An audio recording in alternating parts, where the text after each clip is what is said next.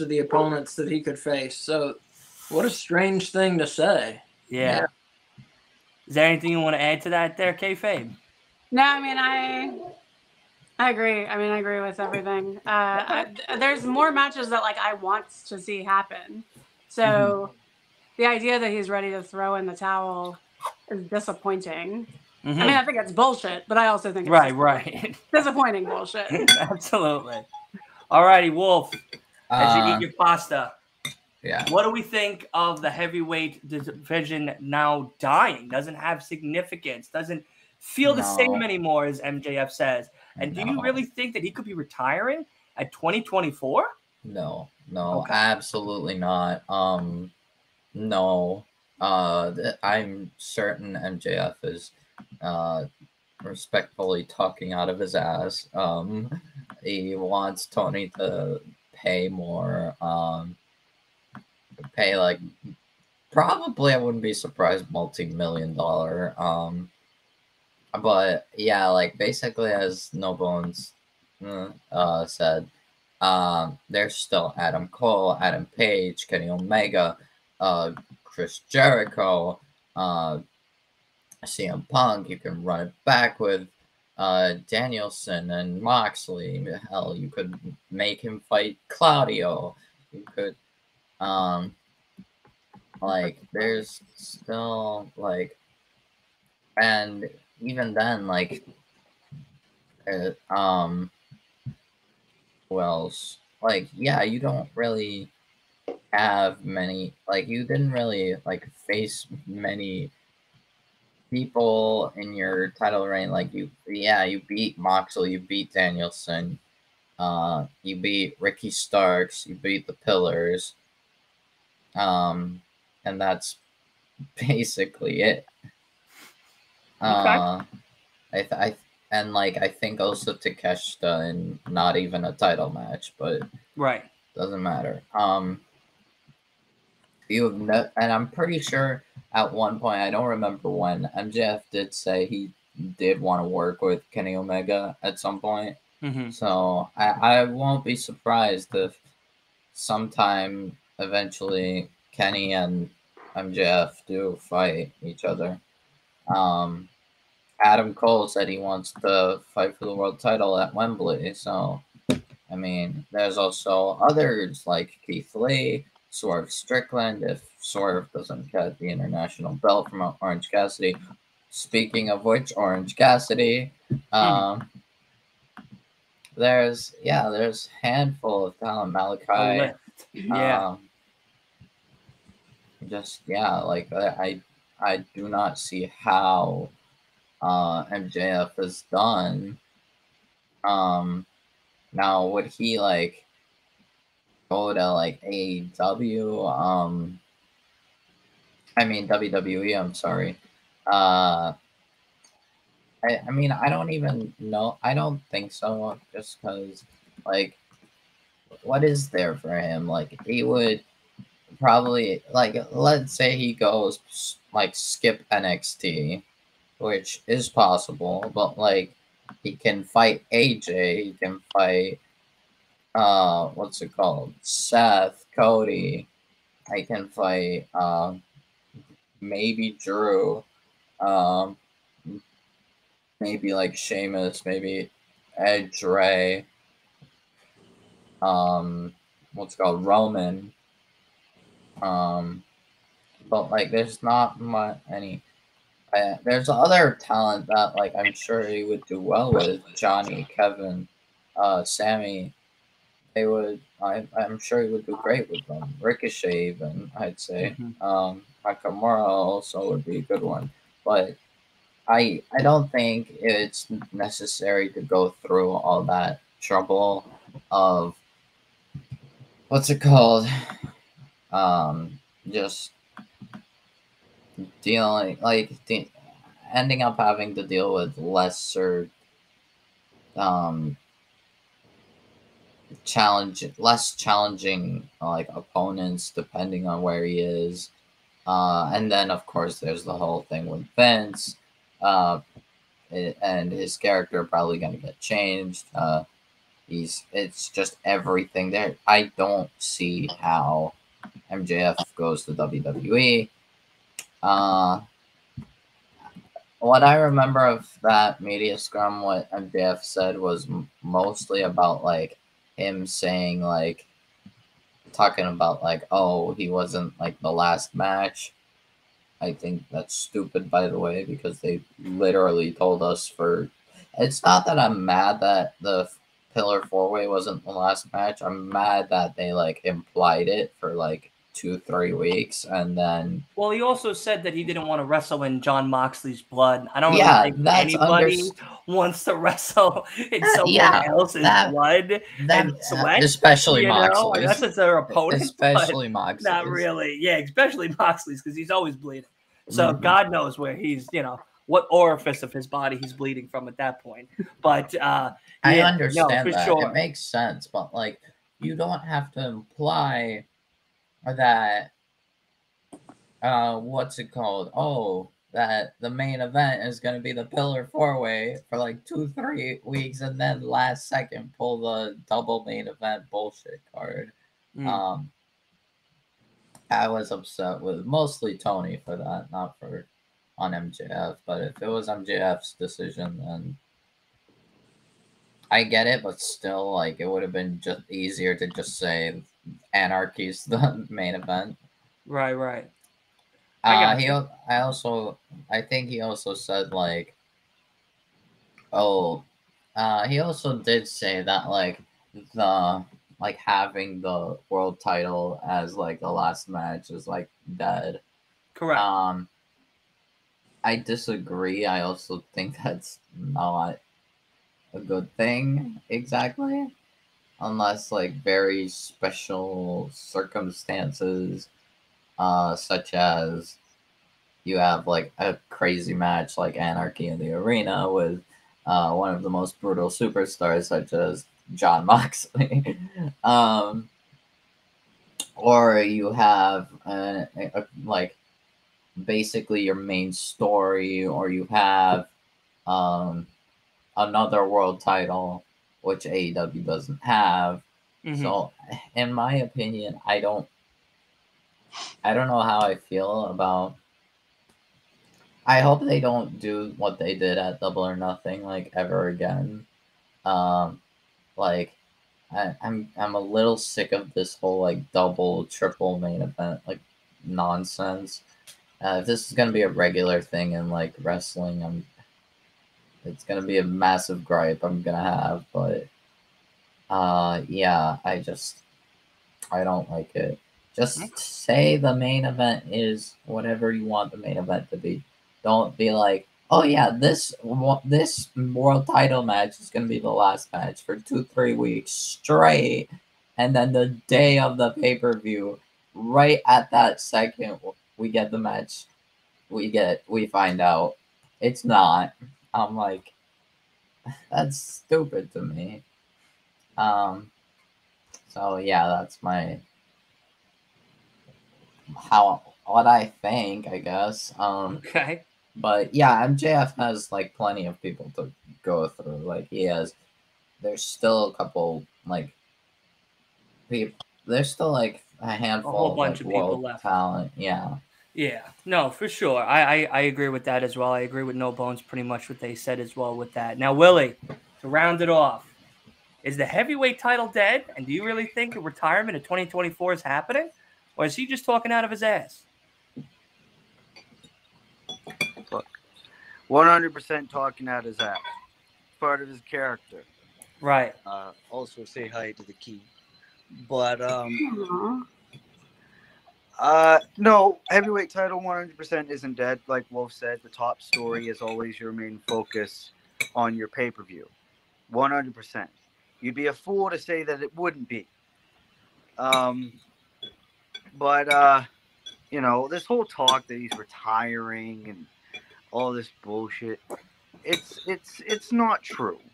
Like like uh, everyone else has said, he's only faced what? Mox, Ricky, and the three pillars. Really nobody. So it's Mhm. like And Danielson. He beat oh, and Danielson. Danielson, and Danielson. And Danielson. that's really it. So it's like he's still got like a shit ton of people he's got to face, and his reign's gonna last a little bit, right? Right. So, you know, I don't. I wouldn't consider the heavyweight division dead because it didn't main event one pay per view.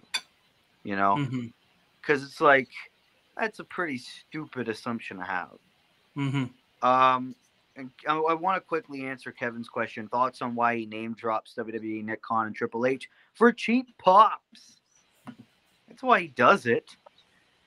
Like, oh yeah, he, he, he mentions them because he wants to go there. No, like like uh, Asa said, he's very likely re-signed already. You know, Tony Khan would be a fool not to. He's their biggest draw aside from Mr. Brooks, who's coming back on June 17th. Like, he wouldn't, he Unfortunately, wouldn't dare let him go, right? So, yeah, and I'm no, sure they're like in, in private, like out off the cameras. Um, uh, like Max and Tony are like laughing about it. They're like, well, yeah, especially about the whole like him saying "Uh, it's fine, everything's fine, or maybe it isn't. Uh, I, I liked the over the top Tony Khan reaction of mentioning Triple H, so that was fucking sick. yeah, making. I think also like you guys have been saying, I, I think it's more or less to get Tony's heart right in his throat and to have Yeah. those meme-worthy GIF moments Get, like Brock and Cody paycheck gives us each and every week. I, I I think that he, him, and Tony. Um, you know, it's really funny to speak on that real quick. Carlito was in an interview a few weeks back, and he said he didn't want to ruin this, but uh, MJF's one of the nicest guys he's ever met outside of the actual ring, and it kind of defeated the purpose of his character that he's seen on television. So he was like, it was a little disheartening to see him be such a nice person and very kind and elegant and all of that. And he goes, but then he's on TV, he's a piece of shit. So it's just like, how does how does that all correlate with one Yeah. another? I have no idea. He does a very good job of it, but he goes, he was just it's very interesting. But I do, I I, I agree with pretty much what everyone has said. I think you know this is MJF, man. This is this is my king. This is what he does. This is how he makes AEW one of the best shows every Wednesday, every single week. Coming out there with that five hundred dollar Burberry scarf and the shoes and the whole nine yards, the triple B, you know, the music playing, the whole nine, and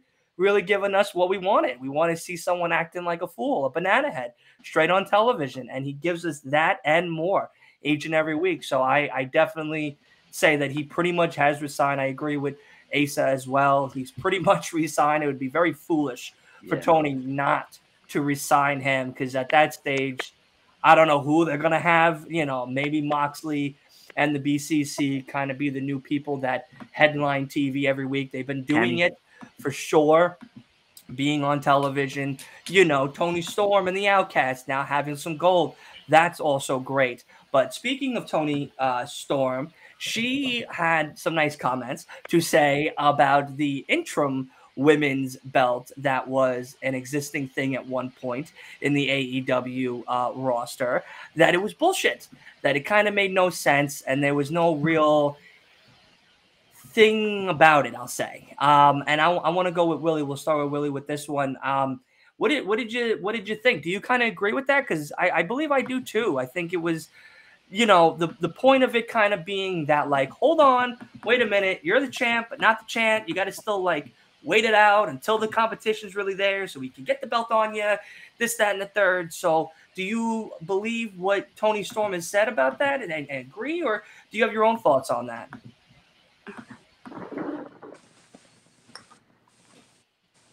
Willie. Oh, I think he froze. oh, he died. Might have froze. All right, Wolf. We'll start with you then. Uh, All right. Wolf, what do you what did you think of Toni Storm's comments, real quick? Um, could you just repeat them for me? Sure. Just so she uh, so she pretty much stated in her little media scrum because they talked about the women's championship and they briefly Mm-hmm. talked about the interim uh, championship being that little little Ah. middle moment before you actually get an opportunity to become the women's champion during that period when it was like Thunder Rosa kind of gave it up and that's when the belt kind of got claimed and this that and the third all about the actual um, moment but she she stated pretty much that it was kind of nonsense that pretty much it was bullshit and that there should just have been a champion to be there no matter what. And um, you know, do you agree with that? Do you think that is something Yeah. that um, is accurate, or do you think that we need that interim championship to kind of either give new superstars a chance at the belt, or more or less kind of give that Um, lobby cue type of uh, Yeah, I for them? I yeah, I didn't entirely like the interim the whole interim thing. Um even with Mox as interim champion, um like I mean it didn't make sense to me. I think Mhm. uh, to me it just felt like uh he should have been the champion with Punk gone.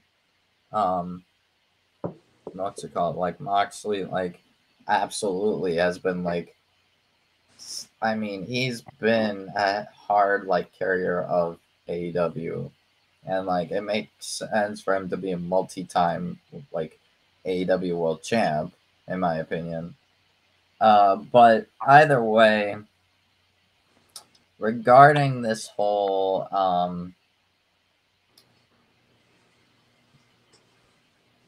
but yeah like the whole interim thing i i don't like it. Uh what's it called? Um and then so while she's right on that uh toni unfortunately uh has severely fallen off for me. Like i just like now uh, it's so crazy because her time as interim women's champion was like felt more legitimate than her championship now um because like uh, during her time as interim women's world champion which was counted as a women's world championship reign. Um now i just i don't feel like toni deserves it anymore because uh, especially joining the since joining the outcast toni is does not feel like a main event talent anymore. She's nowhere close in my opinion. Um and i just i i can't believe i'm saying that because i watched jamie versus toni at full gear. I thought it was amazing.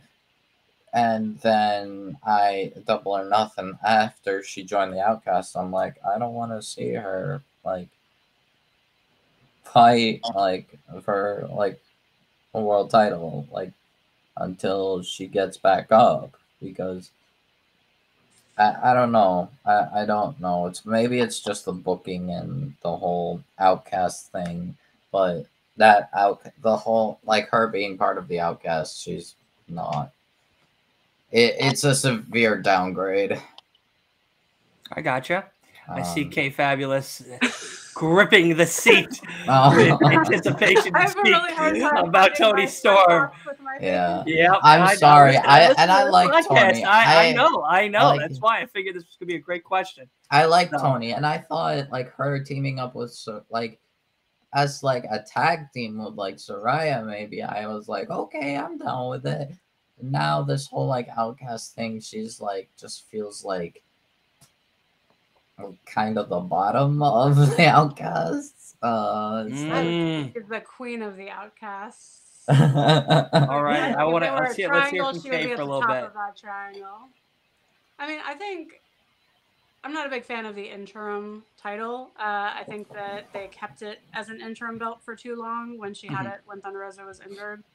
Um, I am thrilled to see that she has the belt again. Um, I can see how, especially with the interference and Jamie Hayter's injury, not seeing this win as important as when she became interim champion. Um, yeah, I just think she's she's one of the best and most consistent women in the ring, and I think that should be rewarded. And so I think she deserves the title. Yeah, I mean, in the ring, I would agree she's like good, but like, and, while I would agree that she does that she should be rewarded, it feels like Tony is not actually rewarding her. Like, yeah, she has the belt, but like, it just feels like the booking has gotten severely worse since since she became part of the Outcast.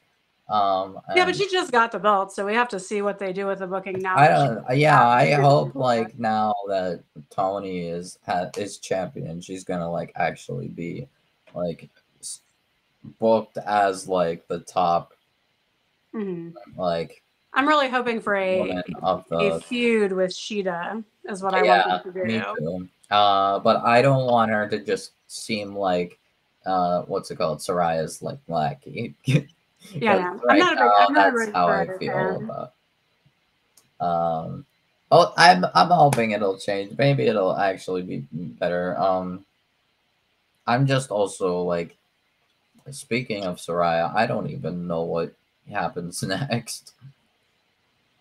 Uh, Okay. with her like, at like at this rate, like I feel like she fits in the, the JAS than her own faction hmm because she Yeah, seems to that's a good point. actually work with Jericho fine. Um, She definitely fits in better with the JAS than Anna Jay does. Yeah. yeah, I mean Anna Jay is kind of Yeah, I wanna Dylan, wasn't the question just to go back to it? Oh, sorry. Wasn't the question about the interim championship, right? Yeah, Yeah. Okay.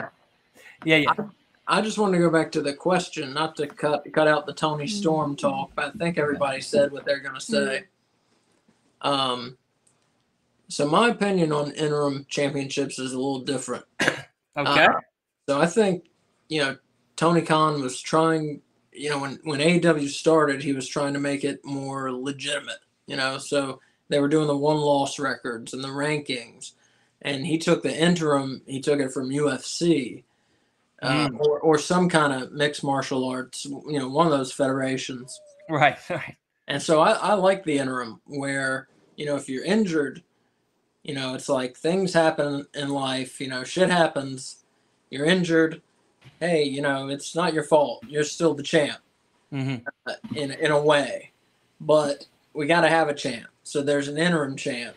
And then you get your shot when you're when you're healthy. And then we can determine who's who's the real champ again. Right, right. I, I like it uh, personally. I think Okay. you need to, you know, like Kay said, maybe put a time limit on it because I think with Thunder Rosa it went on for maybe too long. Mhm, Um, when another woman could have had it, Right. but I think just the thought of it, of hey somebody's injured, let's let's let them have a chance to actually to actually lose the title. If they're gonna lose it, let's have them lose it in the ring. hmm I like the thought, but but maybe the execution leaves a little something to be desired. I like that. I like that answer. Um, I kind of, I, I kind of agree with that answer. Um, but uh, speaking of longevity and title reigns being a little too long, Kevin Brown has a great question for you guys over at No Bones. He says, "What's your thoughts on Jade Cargill's title reign? Did she have a good run? Would love to hear your opinion." Sure. So uh, I hate to give a wishy-washy answer, but yes and no. Okay. So yes, in that I mean it's dominant. You know, we'll look back in wrestling history and say, hey, you know, this woman gave a dominant performance. Not only that, but it was a dominant black woman, and she went undefeated. Uh, ran a record up to 60 and 0 before she lost. You know, what a feat Yeah. but kind of like Goldberg's streak, you know, a lot of it was against jobbers. A lot of Right. it was against people we never heard from again or before. Um, so, and a lot of the matches didn't go more than two minutes, you know. Mhm. So, while the the feat, while she herself is impressive, Mm-hmm. was the streak itself that impressive? Not not really. Okay. You know? I got that. No, I, I, I got that answer. I like. No, it's not really a wishy-washy answer, to be honest with you. I You know- of, I do agree to it though, to an extent, because, um, you know, like you said, a lot of the competition that Jade had was people we have never heard from again, or maybe people that worked for Tony Khan in the back doing the setup of the show or the ring apron, or you know, hanging Mhm. out with the superstars in the back. You know, somebody we know we would never ever see again. And I think that does kind of, in a way, hurt her streak to an Mhm. extent because her being as powerful and as strong of a woman that she is, being that first lady to have in AEW at least that longevity reign of a title to hold with significance, you know, it does hurt her when she's facing people like John from across the street. You know, like it doesn't make sense to have those matches when we rather see matches more from Skye Blue, Nyla Rose, more from maybe Britt Baker or uh, Toni Storm, Ruby Soho, Saraya, have actual people that we see on a frequent basis, on a weekly basis, then have her just face, you know, Charlotte from backstage. You know, it doesn't really add up to that. Uh, wow, she, you know, she's beaten these legendary WWE women, women from AEW day one.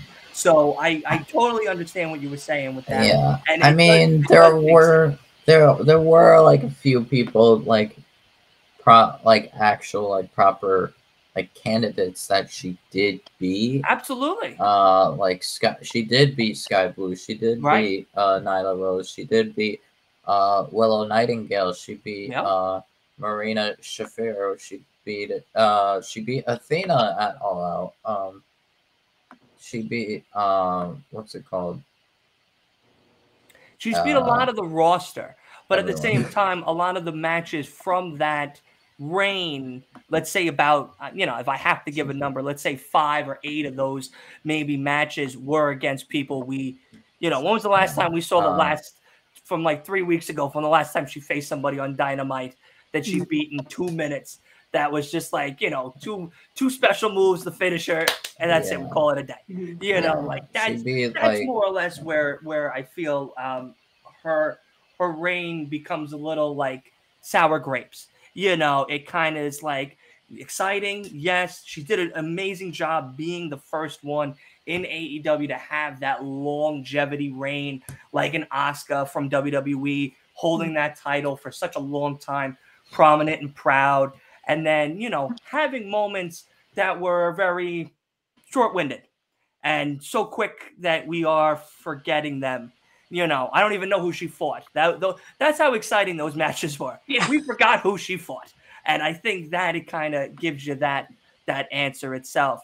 Um, but from another question, real quick, from Dave Smith, do does Jade ever had had a long feud with someone? In my opinion, she just got a random opponent. Same for Austin Theory. So, do you guys feel that she's had, besides at least for now, Taya Valkyrie, Valkyrie, yeah. um, someone with a long feud against her for that TBS belt? I'll, I'll start with you, Wolf. Do you think that besides Taya Valkyrie, has there been someone else that has been a multiple match opponent uh, for No. uh, Jade Cargill? I mean, I'm pretty sure like the only like two people I can think of that like she's like fought multiple times, but it's not like a feud.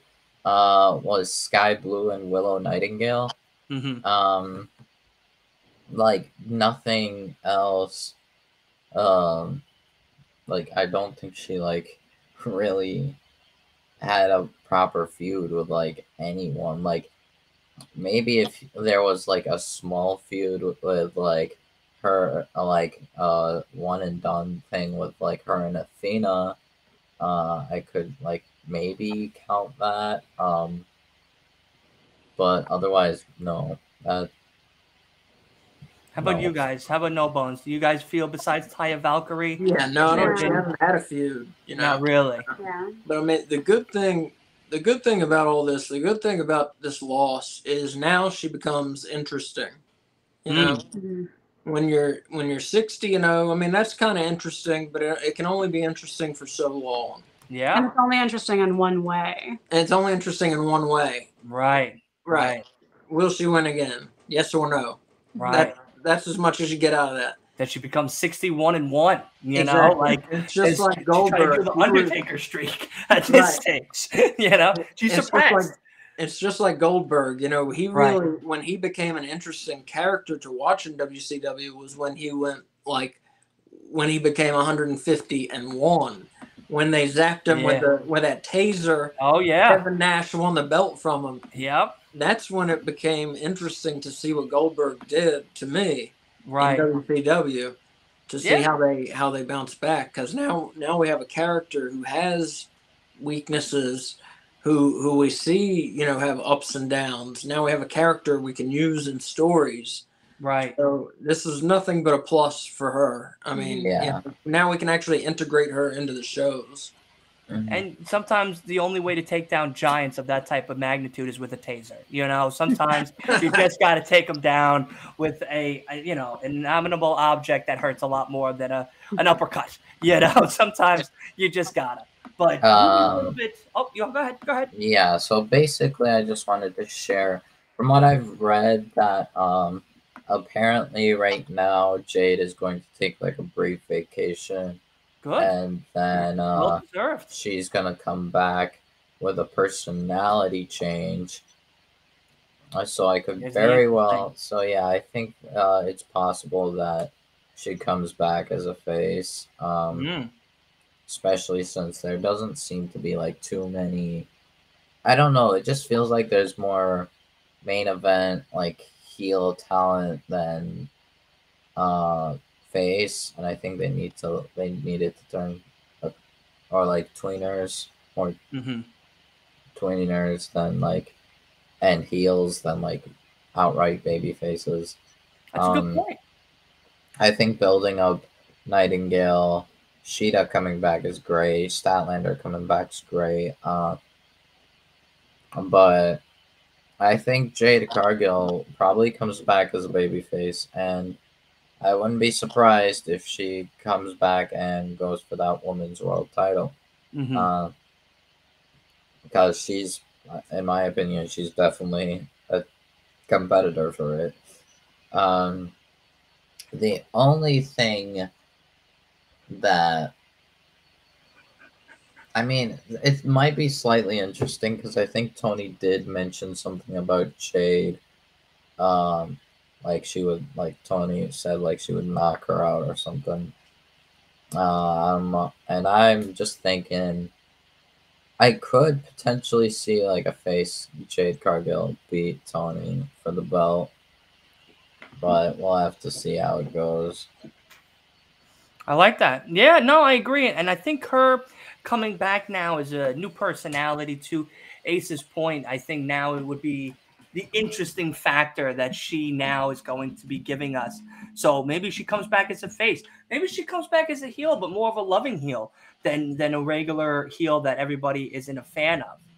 well you know when they if they start booking the women and using them a little more on the Oh, yeah. show we could get back to this outcasts versus originals feud and maybe jade comes back and gives the the originals a hand against the outcasts you know I like that too. I Because think I- that could work. I don't. I mean, she can't join up because she's not an outcast. She can't join up with the outcasts, but Correct. that would mean that the outcast would have to get another member as You guys gonna well. You know. Mandy Rose, I don't know, man. You know, at this day, uh, yeah, you know. Mandy I don't know. I don't know. It could be it could be very interesting. But to wrap up AEW news before we go over to WWE news, I figured we could briefly talk about AEW's brand new video game that finally has a release date. I know a few of us already have pre-ordered it. AEW's Fight Forever. We got a little bit of the roster reveal. We got some gameplay. We got some uh, new single player mode, a story mode, even today uh, with John Silver. So I want to hear Yeah. from No Bones, who I know is pre-ordered it. We were talking about it prior to the show. Uh, what do you want? Are you excited? How how many hours are you putting into this game? Oh That's my really the real question. I am so excited. Okay. Uh, I t- the man, where to, I'm trying to think where to start.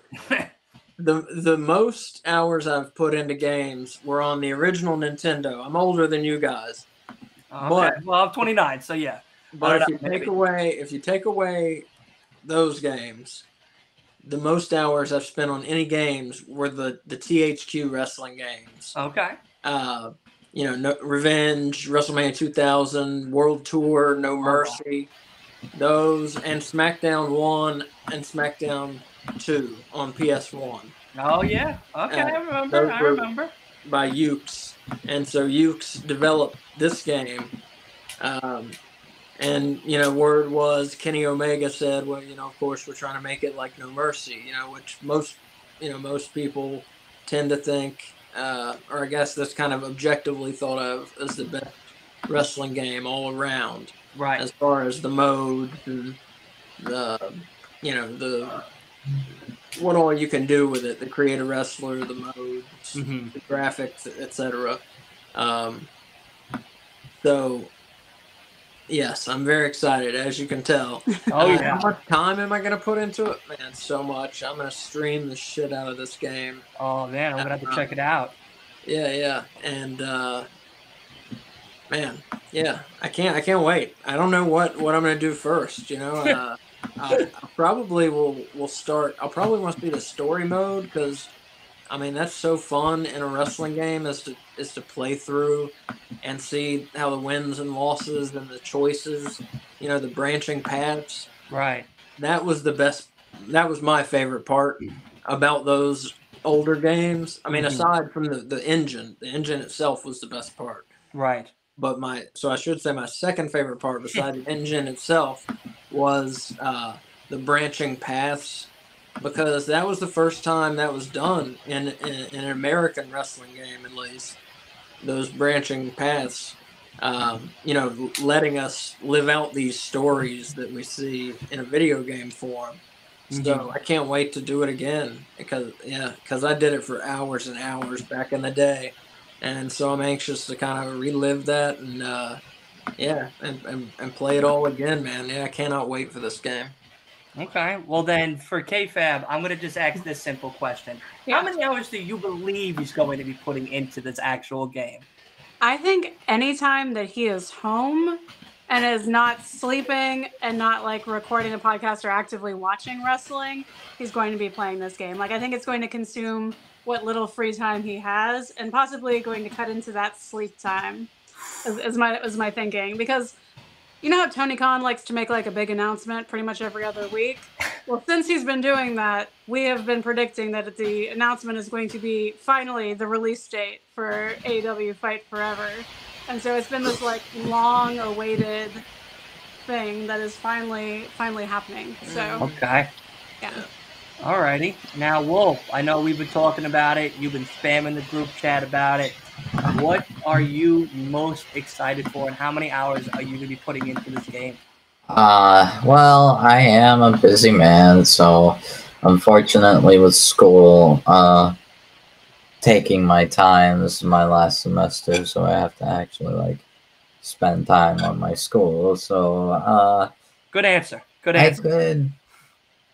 I'm probably gonna take like a couple hours of like my night, um, at best, like every night.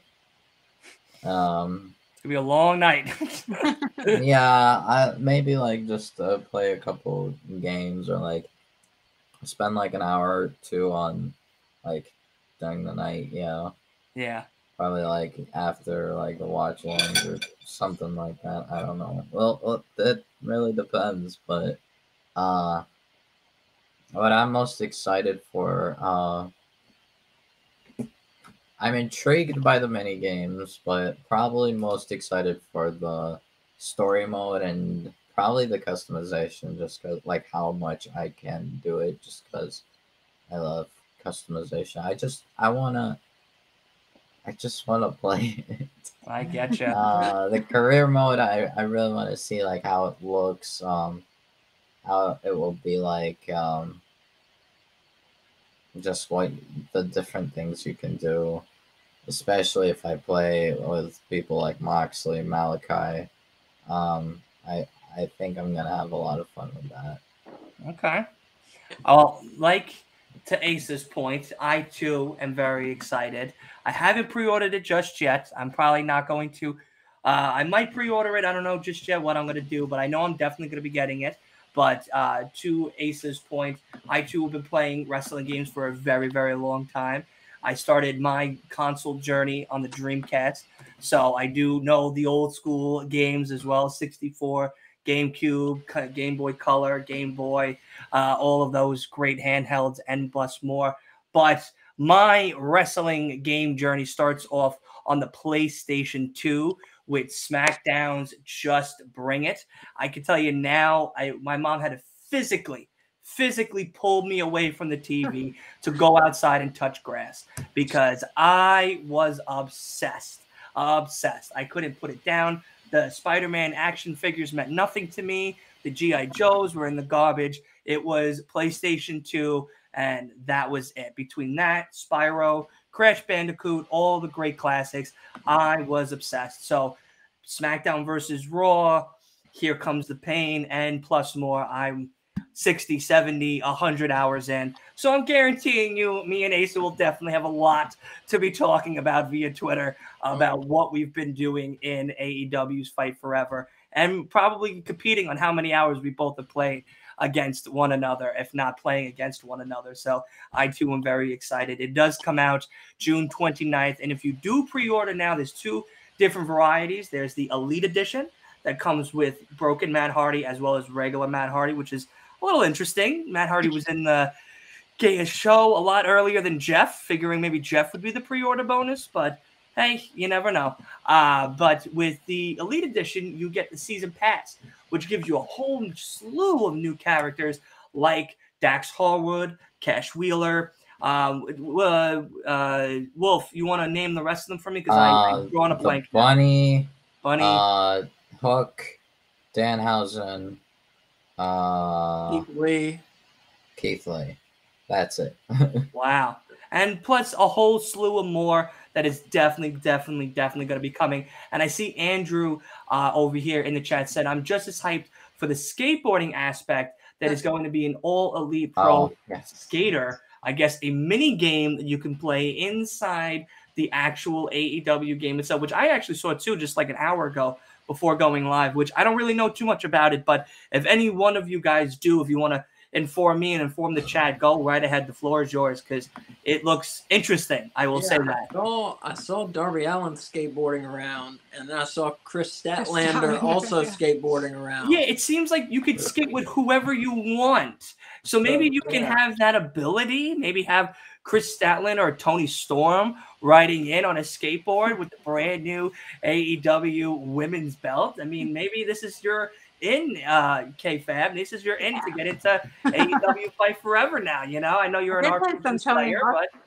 but Toni You know. So maybe the skateboarding will uh will pull me Toni Storm in. riding on a skateboard. I don't know. That Yeah. it can't get any better than that. That's true. You know, I mean, Skyrim's up there. Don't get me wrong. I'm not gonna lie to you. It is up there. I'm a big RPG fan myself as well, so I Mhm. totally understand. But yeah. skateboarding and wrestling at the same time, and you Yeah, get to pick the pretty wrestler. I don't know. There's a, there's some competition right there. yeah. the- But as we wrap up AEW news, let us head over to WWE because WWE had some very interesting things happen. Uh, we'll start off with the most talked about, I guess, that's happening right now on the wrestling community. Is a brand split even dead right now? Is it actually dead? Because AJ Styles was apparently, or actually, on Monday Night Raw this previous Monday. And since that has happened, everybody in the wrestling community, off the brand split's dead. There was no point in the draft. Anybody can go anywhere. People could probably even go to AEW at this point. It doesn't even make a difference. So I want to hear from No Bones. Let's start with you guys. How did you feel about AJ coming and, of course, tag teaming with Seth later on in the night to Mhm. face the Judgment Days, uh, Finn Balor and Damian Priest? And do you think the brand split's dead, or do you think this was just a one-time only situation?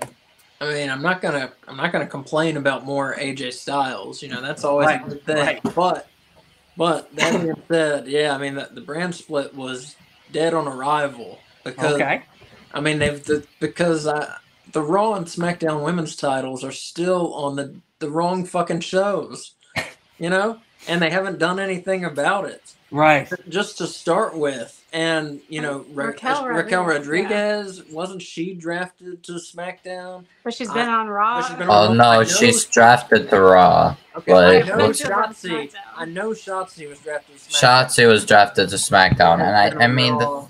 Also Damage Control was on Raw while they're on SmackDown, but yeah, I think the excuse was just, oh, women's tag title match, match. It doesn't matter because they're both because it's cross brand anyway. Because But see, then there's that excuse, and then there's the, the AJ excuse, and then there's regarding AJ, um, apparently AJ showing up on Raw was uh straight from Vince McMahon. Uh and like originally it was also a last minute decision. Uh, I I think uh from what I read AJ was not expecting to even be on Raw.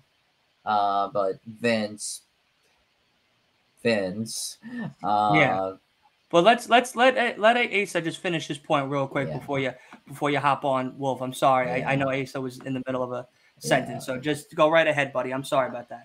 Sorry. yeah, um, right. So they've got these, you know, excuse.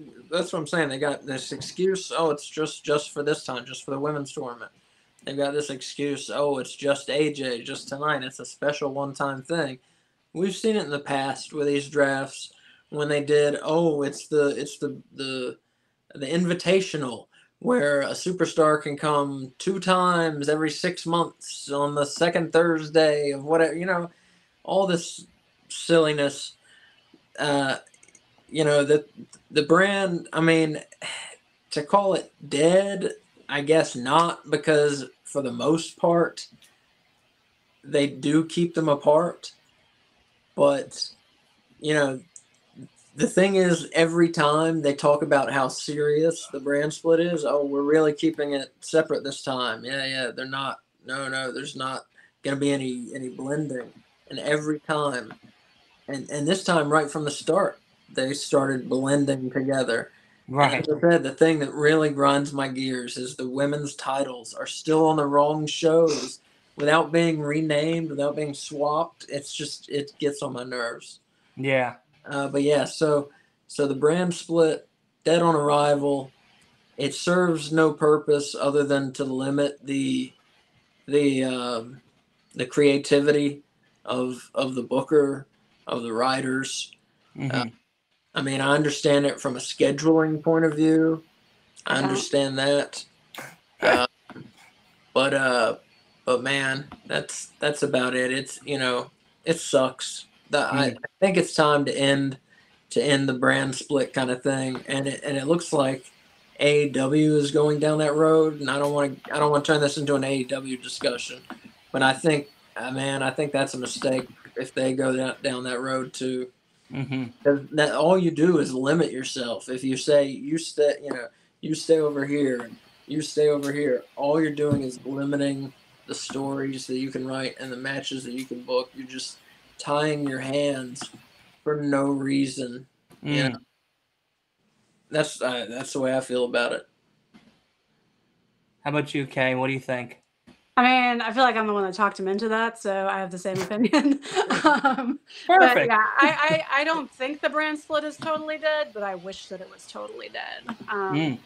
I wish a quick, Yeah. quick and and precise death upon it. Uh, oh wow. Wow. Yeah, I just it, it I just I don't understand it from a business perspective, like why you're you're handcuffing yourself for no reason. You know, like you're putting yourself in a box that that you can't get out of, uh, and there and you're not getting any benefit from it. Like even if it is for making scheduling easier, well then just schedule them that way. They don't have to be a, a there doesn't have to be a brand split. If you don't want this person to be on the show two times in one week, then just don't schedule them two times in one week. You know, like I don't think uh, it just it really limits them. Plus, I really want Dominik Mysterio to be on the same, same show as Rey Mysterio, and I will never let that Yeah, go. we never got an ending to that feud. yeah, it's it eats at me. Yeah. I think about it at night. It, it keeps me up late. And people were into that feud. I mean, Yeah. it was hot. That had a lot of heat at WrestleMania. Like we we never never got a damn.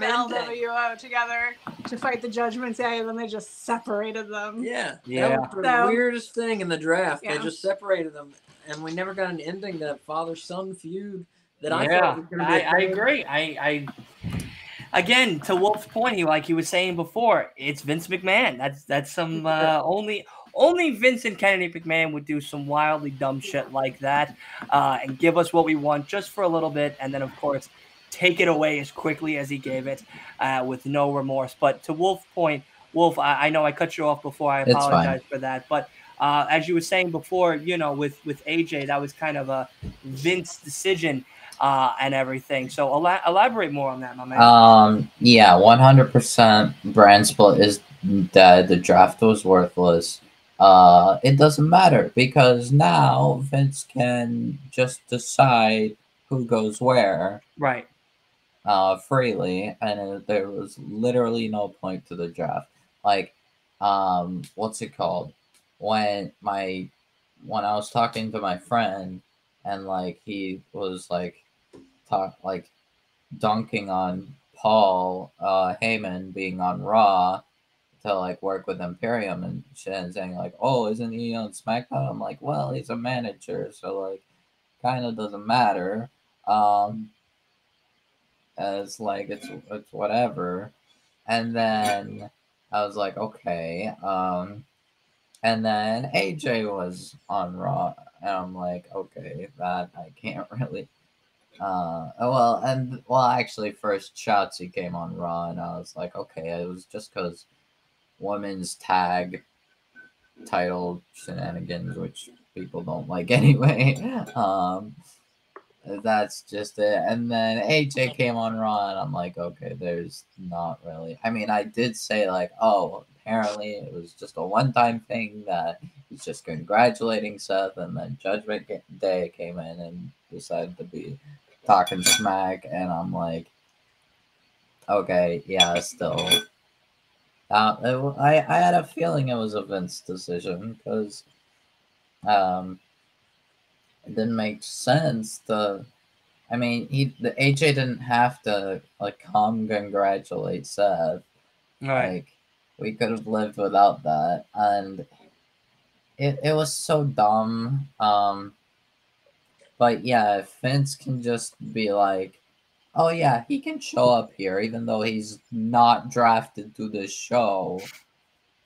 Um, it, it doesn't matter then. The draft is utterly worthless. There's no point to it. Like we've literally been lied to. Like it's literally the same as before. Right. Except I- like I- may except they're gonna give us the illusion of like, oh, the brand split exists.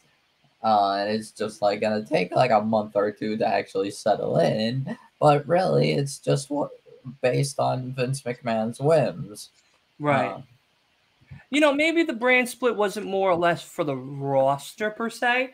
You know, I I, I do agree with to both of your points. I feel like at the same time the the the draft itself was a little bit more meaningless per se, especially with the fact that it came prior to Backlash.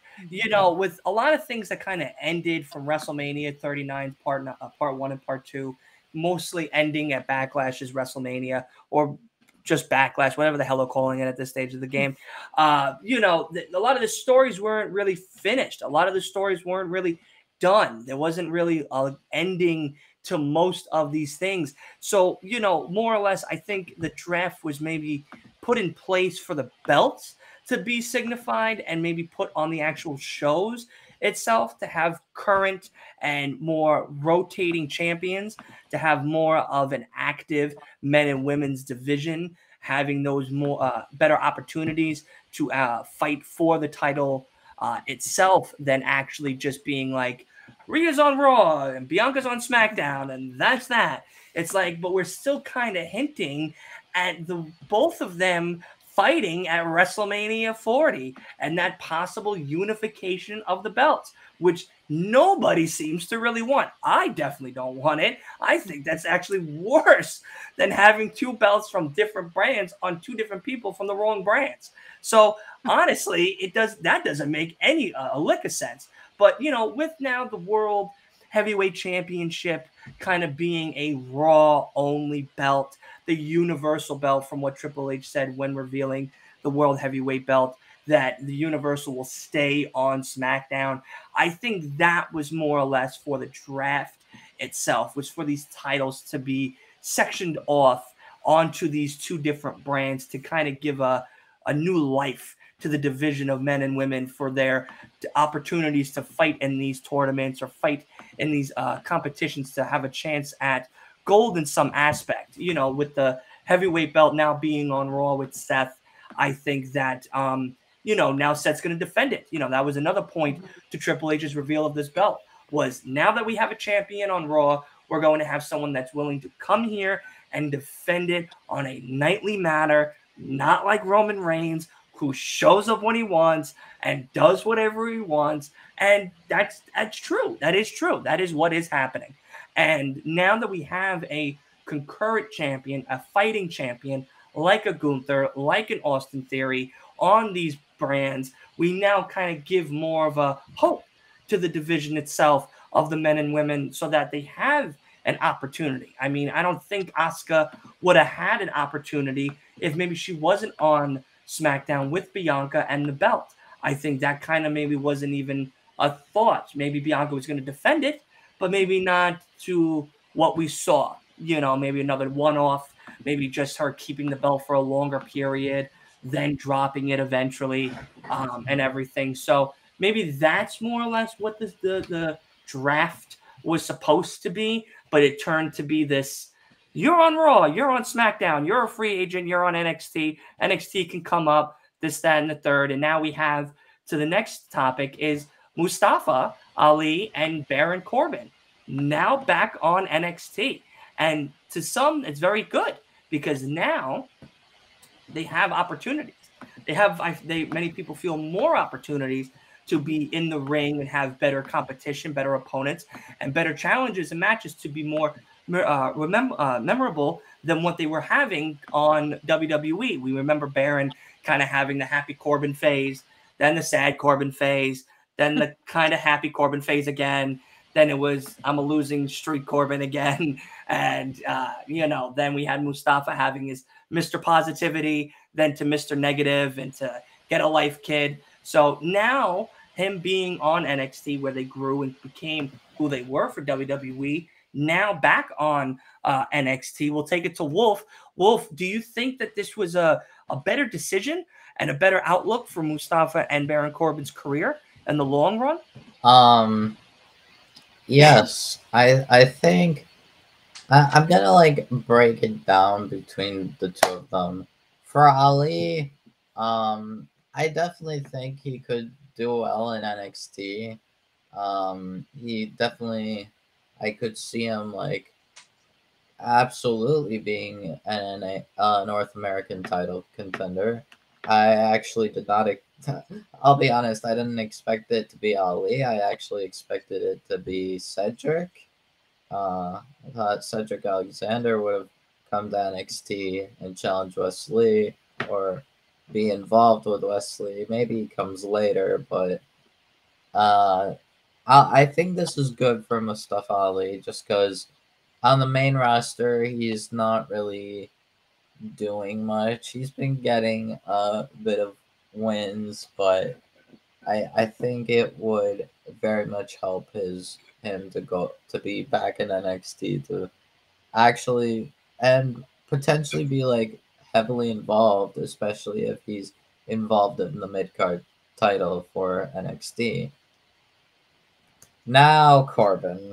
Um, thank God uh, that um, him going after Melo, I don't like, but what's it called? It, yeah, Corbin needed to go back to NXT. Like, it's not even funny. And I'll also be honest, Um, potentially, it might still not be enough. Corbin might need to turn face because I hate Corbin as a heel. Like not, and that's not like as uh heel like heat thing. Like no, he's bad as a heel. He's just garbage as a heel. I think he uh, to help his career he needs to turn face. But if he wants to have like a small feud with Melo, then like fine.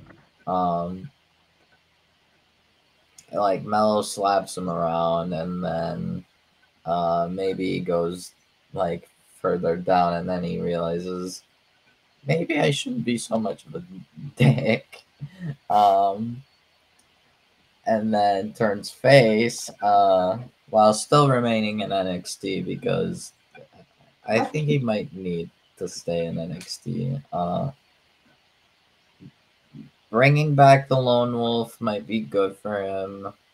The lone wolf gimmick might be good for Corbin, but um the problem is Corbin was like never over except like once in like a house show in like France or something. um and that's cuz yeah, they love everybody. Uh, but like Corbin has never really been like good or like cared for. And I have been waiting for Corbin to go back to NXT because he desperately needs it. I'm like, right now, Corbin was not like before he went back to NXT, I was like, Corbin's not working out. Like, things are not working out for Corbin. And I literally said, like, openly, if this, if things continue like this, Corbin needs to be let go. Um, Mm. like outright. Uh, and I said he either needs to go back to NXT or he needs to turn face or both. And if that still does not work, he needs to be released.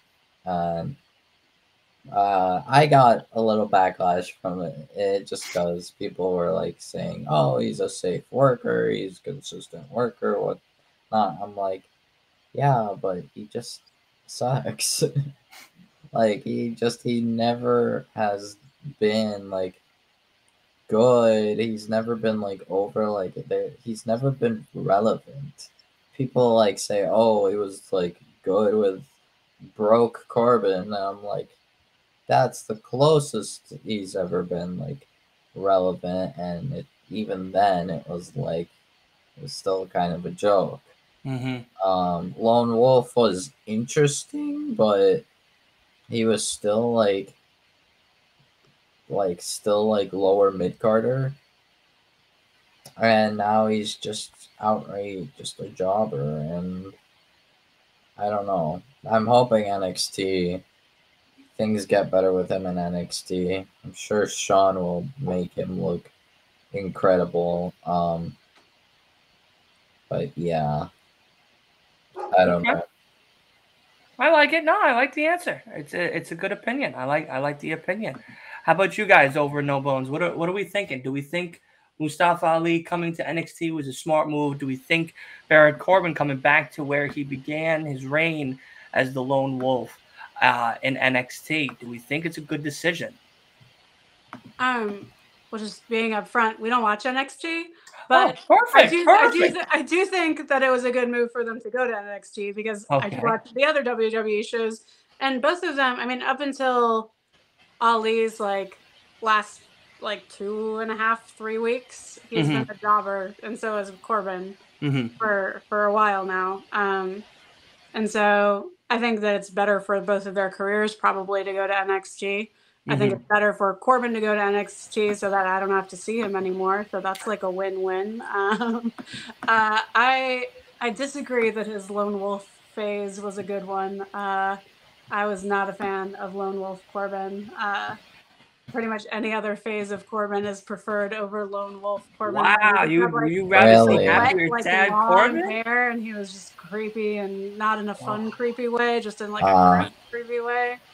Not you. So you'd rather you'd rather take happy Corbin or sad Corbin? I will take any Corbin over lone Wow. Corbin. Yeah. I mean, I I can I'm I was more so thinking like gimmick wise and less like long hair, like the hair is a big thing for me. Like his hair yeah. like, No, like we can keep. Corbin bald. We Yeah. can. We don't need him to come back. With New long hair. generation lone wolf, bald Corbin.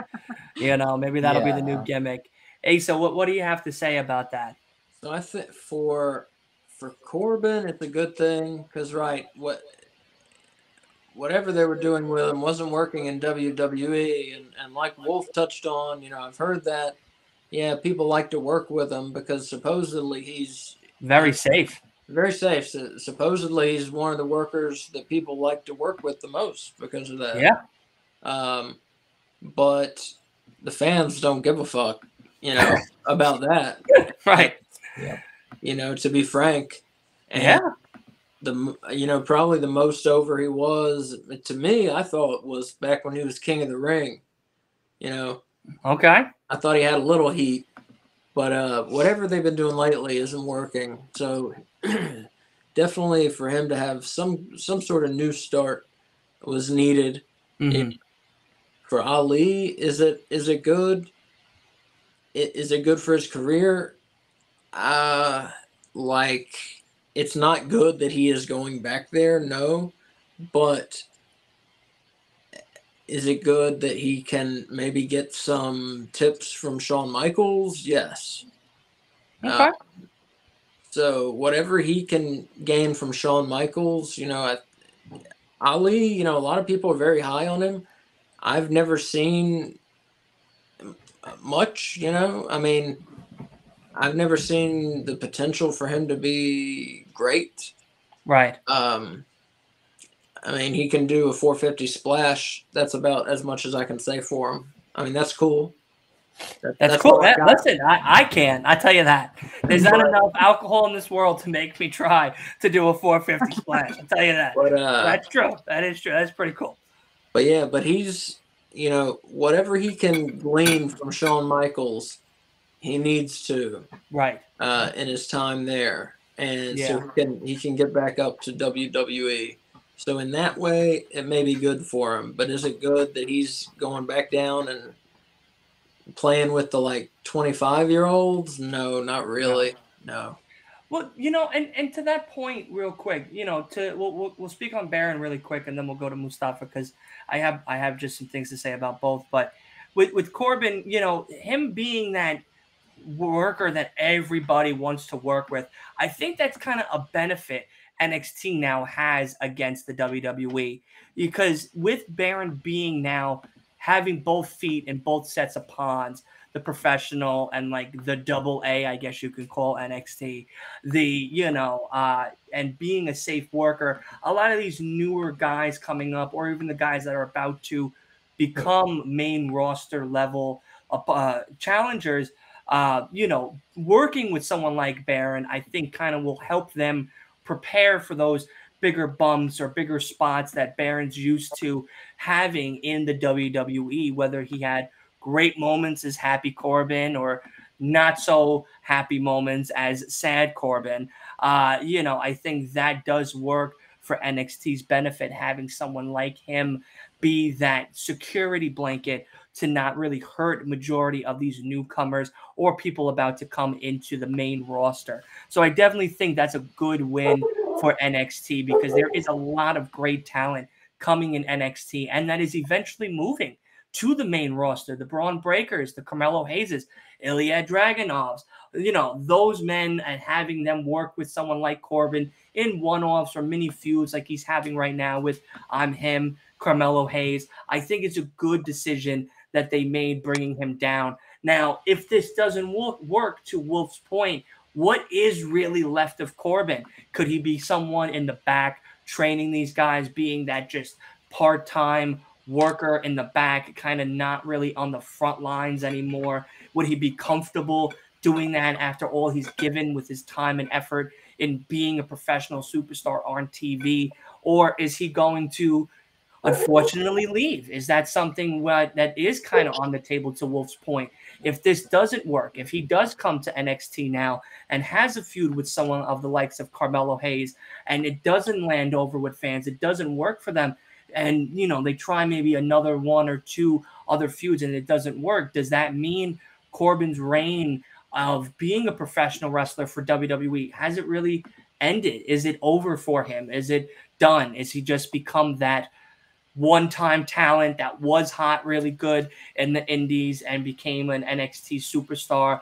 We tried him in WWE. He had some spots that worked really well. King in the Ring, to Ace's point, and then unfortunately kind of fizzled out and became a jobber like you know, more of a joke of the WWE. Safe worker, great guy, great personality, which is always something you would love to have in a workspace environment, especially with a physical environment like professional wrestling. But if it's not landing with fans paying 100 200 500 dollars for seats i don't think it's worth having somebody like him around if it's not going to win over that crowd.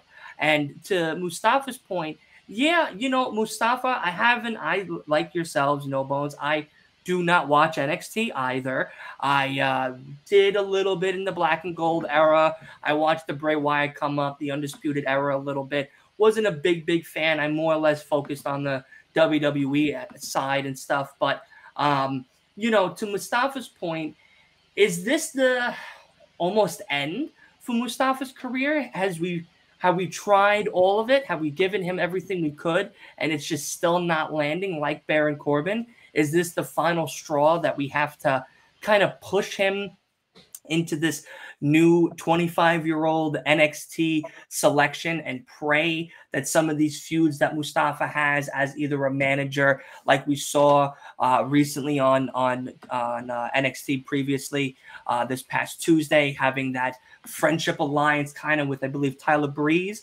Am I right? Was it with with Breeze and uh, I don't remember the other guy's name, but I, I think it was was it Bates uh, Wolf? You want to correct me real quick? Um, Wait, what was the question? Was it was uh, who was Mustafa came in during what match? Was it? Oh, he yeah he helped uh Wes and Bate like deal with Gacy. There we go. So you know, do we have someone like Mustafa kind of be that person to kind of swoop in and, and start kind of being again like Brent Barron, having both toes in the water of both different ponds, professional and indie. You know, is it a good thing? Yes. Is it a bad thing that we're kind of pushing them back to where they started from? Because they're only supposed to go up, not down? Is this maybe a down for Mustafa Ali? Is this again like with Baron Corbin, a almost to the end of the road? Is this it for them if it doesn't land? If they don't want to see him every week and don't connect with the feuds and the storylines that they're going to try to tell Mustafa, is it going to kind of be that all right? We exerted all of our, our all of our means. I don't know what to tell you you're out because there's there's nothing left for you here. You could try to work in the back. You could work as a writer. You could work as a you know trainer with Baron. But you know if you guys don't want to, we understand that then you gotta we have to part ways. So we shall see as as NXT kind of rolls on throughout the rest of the year. Maybe we get some big stories from Mustafa. Maybe we get some big stories with Baron. Maybe we get a nice new happy Baron Corbin part 2.3. I don't even know what part we're up to now with Happy Corbin, but maybe we'll get something along that. But speaking of WWE news and feuds and stories that maybe are lasting a little too long, Brock Lesnar, Cody Rhodes, are we tired of this feud? Because I sure as hell am. I want to start with uh, No Bones. Uh, are we tired of the memes? Are we tired of the angry Squidward walk? Are we tired of get a life, kid? Are we tired of Brock breaking Cody's arm? Or do we want more? And do we need more at this stage of the game? We'll start with you guys. What What do you guys think? Uh, I'm not tired of it. I've, okay. I've been enjoying it actually. Okay. Which man to to tell you, I, I think weren't we were we talking about it on on uh, on the watch along? No, no, it was one on one of our podcasts. Yeah. It was on one. Of, I used to hate Brock Lesnar. Me I mean, just fucking mm. hate him. I yeah. would fast forward through his matches. Mm-hmm. Just literally didn't, didn't want to see him. Just thought he was boring. You know, did the German suplex to the F five like boring. I don't want to see it. Um, but this this feud with with Cody, uh, has shown that when he wants to work, he can work. And they've put on two interesting matches. You know, they put on two matches where every move really kind of meant something. Mhm. And two matches that, that where I think they were very well thought out matches. Mm. and very different from each other. Yeah. Mhm. And I think those, those are the kind of matches that Cody puts together Mhm. where where things have a purpose. You know, I love matches that tell a story. Okay. Don't get me wrong, I, I love Spot Fest too when guys are flying around. I Right. love Right. too. But I really love matches that tell a story. Right. And what Cody and Brock have been doing with both of these matches. Um, I've I've enjoyed the feud. It's not I mean, has it been the best feud I've ever seen? No, um, but it's been enjoyable. Um, I want to see more. I want to see it get settled. You know, we're at one match to one. Um, you know, they need uh, they need they need to come up with something to give it a little a little kick right now, uh, so it, so we don't get bored with it. A little so we- hot sauce on the plain wing. I gotcha. so we can get to that. Yeah, so we can get to that third match. Um, but no, I've I've been enjoying it. Yeah. Okay. I have two. I hated Brock Lesnar, like he was probably my least favorite wrestler, Damn. and now now I would not say that. Um, Wow. I don't know who's who's taken his place, but but he's not he's not at the bottom of the pile anymore. Wow. Um, Okay. I did not love the broken arm angle with with Cody Rhodes. I felt like since he'd already wrestled a match acu- actually injured, having like a fake injury that was obviously a fake injury Right. really stupid. Um, Mhm. And at the beginning of the match, when they were making like such a big deal about how his arm's broken, he's not going to be able to do anything, I was like, oh shit, this is just going to be like a really boring squash match. Uh, but then we started using it as a weapon. That I really enjoyed. Um, Okay. I like that. I'm, I'm looking forward to seeing where it goes also. Plus, just the idea of possibly having three interesting, different Brock Lesnar matches in a row. It's like mind blowing to me that that's a possibility. So Mm. I'm interested to see what what's what could happen. nice little opposite side of the coin. I, before before I send it over to my my good friend Wolf, because I know we've been talking about it on a lot of the watch alongs and stuff like that. But for anybody who hasn't heard me yap about this this theory that I guess Freddie Prinze Jr. has, which is that uh, if we all remember, we all can date ourselves just a little bit. Uh, the American Dream, Dusty Rhodes had an amazing promo, legendary promo called the Hard Times promo. And Hard times, Daddy.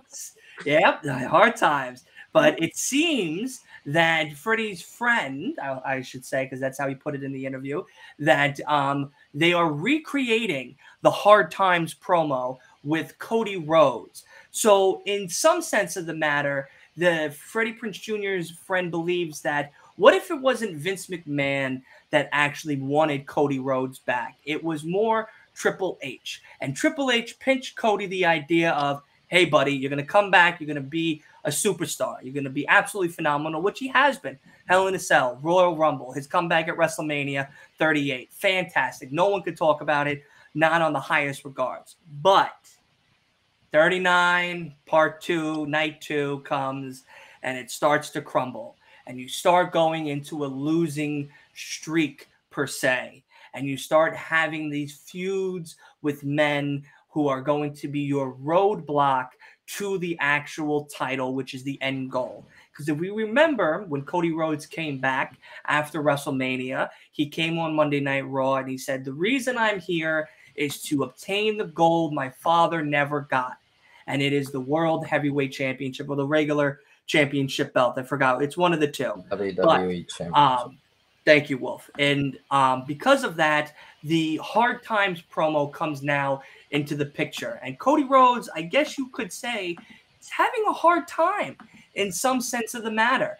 And um, to many people's belief, they think, or at least Freddie Prinze's Prinze Jr.'s friend believes, that that is what they're trying to tell here with this story. So, right before you answer, I just heard the alarm go off. That means we have another guest that is joining, and it is none other than the actual creator and founder of Pro Wrestling News, Rayan. I'm going to have him in real quick. How are you doing, buddy? Good night, everyone. How are you? How are you? But right before you speak, I'm just going to let uh, Asa and, and K Fabulous kind of answer that quick question. So D- do you think this is the promo that Cody Rhodes' story is being told right now? Or do you think that that's not really the story here and it's something a lot more in depth to Cody's personal adversity that he's trying to come over? No, yeah, yeah. I think this is more has more to do with Cody. Uh, you know, I think it's hard. You know, I, I, I get people looking at Cody and seeing shades of his father, seeing Mhm. you know that hard times. A lot of people they think of Dusty Rhodes. Yeah. That's the first thing they think of. You know, Oh, it's yes. hard times, Daddy. That, you know, that's one of the first things I think of when I think of Dusty Rhodes or Cody Rhodes, for that matter. right. But or even Dustin. I even think of him a little bit too. Just yeah, the gold dust himself. So absolutely. but but it, this is not that. No, no. Okay. It's it's very different. Um, I I think it is more more intricate. Um, because you know Cody isn't really presented as a as a simple man, as a common man. I mean, No. look at the way you know. Look at the way he presents himself. You know, he Yeah. dresses in these uh, extravagant suits Yeah. or he dresses as like you know he dresses like he's the prince of wrestling you know He is one. He is a royal family member. So I mean, it, you got to dress the part to be the part. You know. yeah i mean that's the thing right uh, he dresses like literally if he were an anime wrestling prince in those white suits you know I love it.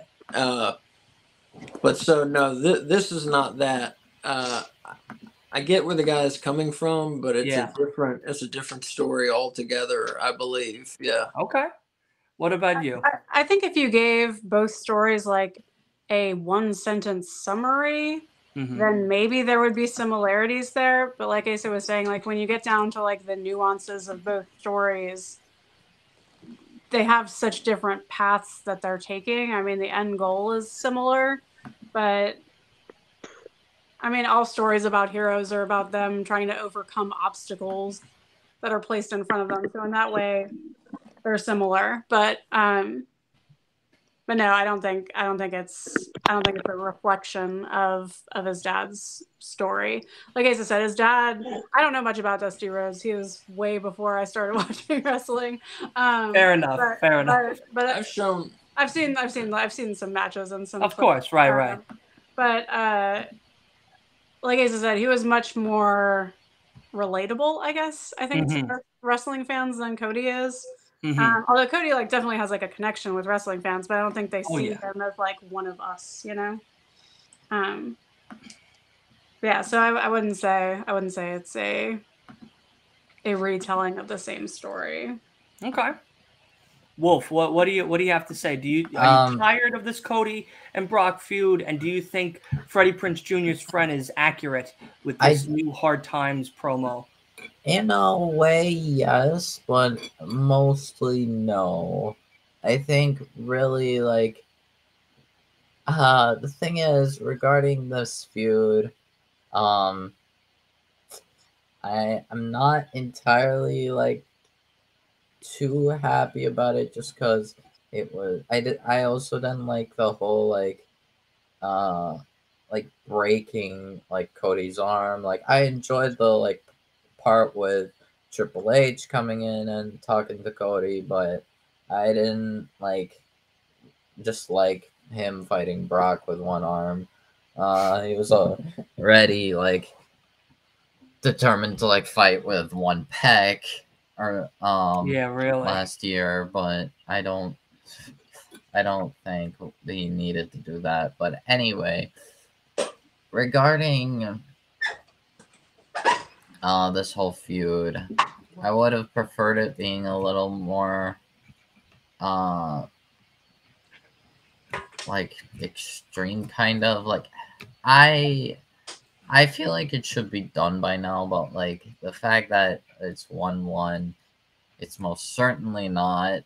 Um, if I if I, we do get another Cody versus Brock match at SummerSlam, I do not want anything less than fight pit, uh, no holds barred, uh, um, what's it called? Hell in a Cell or uh, Extreme or not Extreme, uh, Last Man Standing maybe. Um, even then, I would still prefer like No Holds Barred or Fight Pit. I think that's like the optimal, um, like choice to do. Uh, I don't know. I don't. I don't want to see more Cody and Brock, but if we're gonna see it, then it cannot be another just normal singles match. And I, I better not see them be like, oh, we're just gonna make it extreme rules. Like, no, no, that matchup needs to be like minimum no holds barred.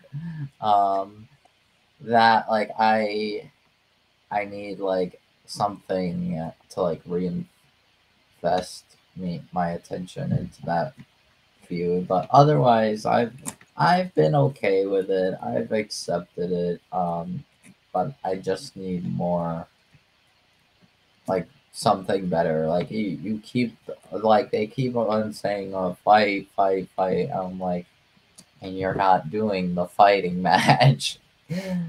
Uh, you're not doing the fighting match type. Like, come on now. Uh, Stop playing with us. yeah, basically. Uh, I really don't know what they're planning. Um, I, I'm just gonna wait it out and see. Okay. But uh, if we're getting a third match, it better be the end. I do not want to see any more Brock Lesnar Cody Rhodes fights again afterwards. You're making Asa upset right now. He's loving this right now. So I don't know. maybe, man. maybe, One maybe that's later. it. I don't know. I think he's gonna be throwing maybe later on in his know. career, but right now, like if this like feud, no, done after Money in the Bank, SummerSlam, whatever. Just, just give it a rest. Like, uh, if, if it's not like No Holds Barred or Fight Pit or whatever, or anything like that, actually like is brutal. I I don't care for it. Uh, if it's a normal match, again, I I will probably not watch it. I got you. Outright, I'll be like, I mean, I'll watch it because content, but otherwise, no. It's part of the job now. We have to watch it all, even if it's just for content. But Ace, I saw you raise your hand real quick. What do you What do you got to say? Let's say Sean in the chat said, "Still don't understand why we have this feud. That's my problem." Which, yeah, it is a very ill-defined feud. Mhm. I mean, are they just? It, it seems to me they're just fighting because they're two top wrestlers, right? And they're they're in, like Cody said, Brock is in his way. Just Brock being around, he's in Cody's way. Get the fuck out of my way so I can win the world title, right? Right. Mhm. I mean, it's as simple as that. That's what I think. Yeah, Okay. we don't need a, any more of a reason. Get the fuck out of my way. Mhm. Yeah. Yeah, and I, th- I feel like seeing Brock's reaction when he like freaked out in front of the camera and put his gross looking face really close to it. Look at Like, my it- Yeah, that if he wants to fight, you know, like I feel like that's reason That was enough for him, you That know, like Scary. Like for Cody, Brock is in the way, but for Brock, Brock just wants to fight. Like I feel like that's a believable reason for him, his character. Uh, so that makes Yeah. sense. I'm yeah. So I found uh, I I hate to uh, like uh, go like away from the conversation a little bit. I found a clip of AEW Fight Forever with Moxley throwing a bomb at Shida Danielson and Adam Cole. Jesus. A literal This bomb. fight forever game is going to be wild. You're just, you're just making Asa so much more excited for this game by telling him more fun things you're going to be able to do in this I game. don't More hours, I just say. Asa's not even going to be doing podcasting after the I 29th. He's just going to be live streaming AEW Fight Forever. That's where the podcast is going to just, go. Like chuck some bomb at them. That's like, crazy. But Yeah, the- to, the to just kind we of saw- quickly, just to, uh, what was that? Who wanted I to was gonna say the stuff. Uh, just talking about Fight Forever again. The stuff Yeah. we saw today. You know, with the story mode with John Silver, Yeah. with, with the skateboarding around, with the Yeah. different the weapons, bomb. mini games.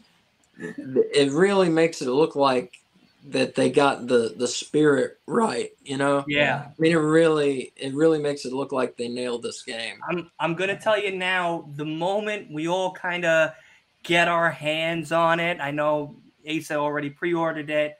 I hmm. know Wolf's getting it. I believe Willie's getting it. I'm Well, getting I'm it. getting it all- from you. We're all well, yeah, exactly. He's getting it through me. I, like we're all gonna be getting our hands on it very, very shortly, especially when it comes out. So I think the best way to say this is when it comes out, we'll probably wait a week or something so we can actually like test some of the stuff out. But we all need to get together and talk about it. I think that needs to be an episode itself because I feel like we're very excited for the game. I know I am as well as a wrestling fan myself. Uh, You know, more wrestling, please. Give me as much as you can throw at me.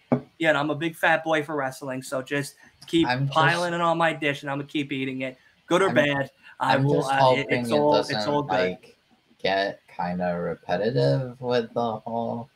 Like, I'm hoping the updates kind of like keep us like Intrigued. Yeah. That's the other thing we have to worry about is like these DLC packs and these roster updates and even maybe customization updates don't get stale after a while. Because I know with a lot of games per se, RPG games, role playing games, multiplayer online games, after a while the battle pass comes out or what may have you, it starts getting very stale. It starts getting a little bit cheesy, repetitive. And it be like, oh, I spent, you know, 60 $70 on a game that I'm so excited for. Two months later, I'm microtransactioning my whole savings account away, and now I'm bored. So it's just like I hope that doesn't become the actual issue. But to kind of veer back quickly on the road, uh, we're gonna just kind of I'm just gonna kind of go over what we just talked about with the Cody Rhodes thing, and then maybe do a little brief on the uh, pay per views, and then we'll kind of wrap the show up here because we're getting kind of close to that nine o'clock bedtime for the Macho Nacho over here. So, uh, you know, I, I, I kind of agree with both what you guys are saying. Uh, You know, the only thing I'd have to say is Brock Lesnar's been a fan of mine since the Eddie Guerrero match of 04. I, I you know, honestly, that has been my moment that Brock stole my heart uh, from me. And besides, you know, German suplexed it out of me from that match between him and Eddie in No Way Out as I wear the shirt. Uh, you know, I uh, definitely became a fan of Brock Lesnar uh, from that point on and have been a fan of him and his work as he, you know, became a, a professional uh, fighter in the UFC and coming back and all that stuff. Yes, some of his stuff got very repetitive. Yes, some of it got very stale and boring, but nonetheless, he's come out with crazy gimmicks. I think this cowboy gimmick is the best one he's ever come up with. he is 100% taking Trish Stratus's outfits and wearing them a little bit better than Trish. I have to say, sorry, Shawn, but I know she's your girl, but I don't know. Brock's pulling it off, man. All he needs is some high heels, and I think that's it. We got him, you know, at this stage. But um, you know, I, I to the to the point of Cody and Brock, you know, I kind of am a little stale of it. I, I do think, though, to a point, maybe we are getting that, you know, hard times promo in a sense with him having to jump this Brock hurdle to get back into the race for Roman's belts. You know, at this stage of the game, we all know Roman is the undisputed thousand day champion and he hasn't lost, you know, due to his bloodline. It's not because of him, it's due to his bloodline. Uh, but you know, nonetheless, we we know that he unfortunately lost to Roman at WrestleMania 39, night two.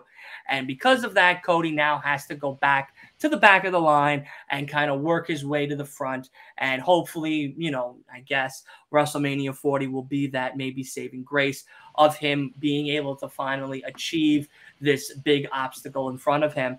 Um, and if Brock is the starting point, let's say, you know, it's been interesting nonetheless, but in a way, like Brock has been for me at least, kind of hit or miss, and he's kind of he's hit me with a lot of great memes and funny moments, and I, you know, have them all bookmarked and stuff, and I, I watch them a bunch. But at the same time, the performance wise, this whole broken arm angle that they did, it's kind of been a little cheesy. It's kind of been a little worn out. Like we've already seen him wrestle with a torn pec, and we know he could put on a five star match. Him kind of coming out with a fake arm broken thing, using the cast as a weapon.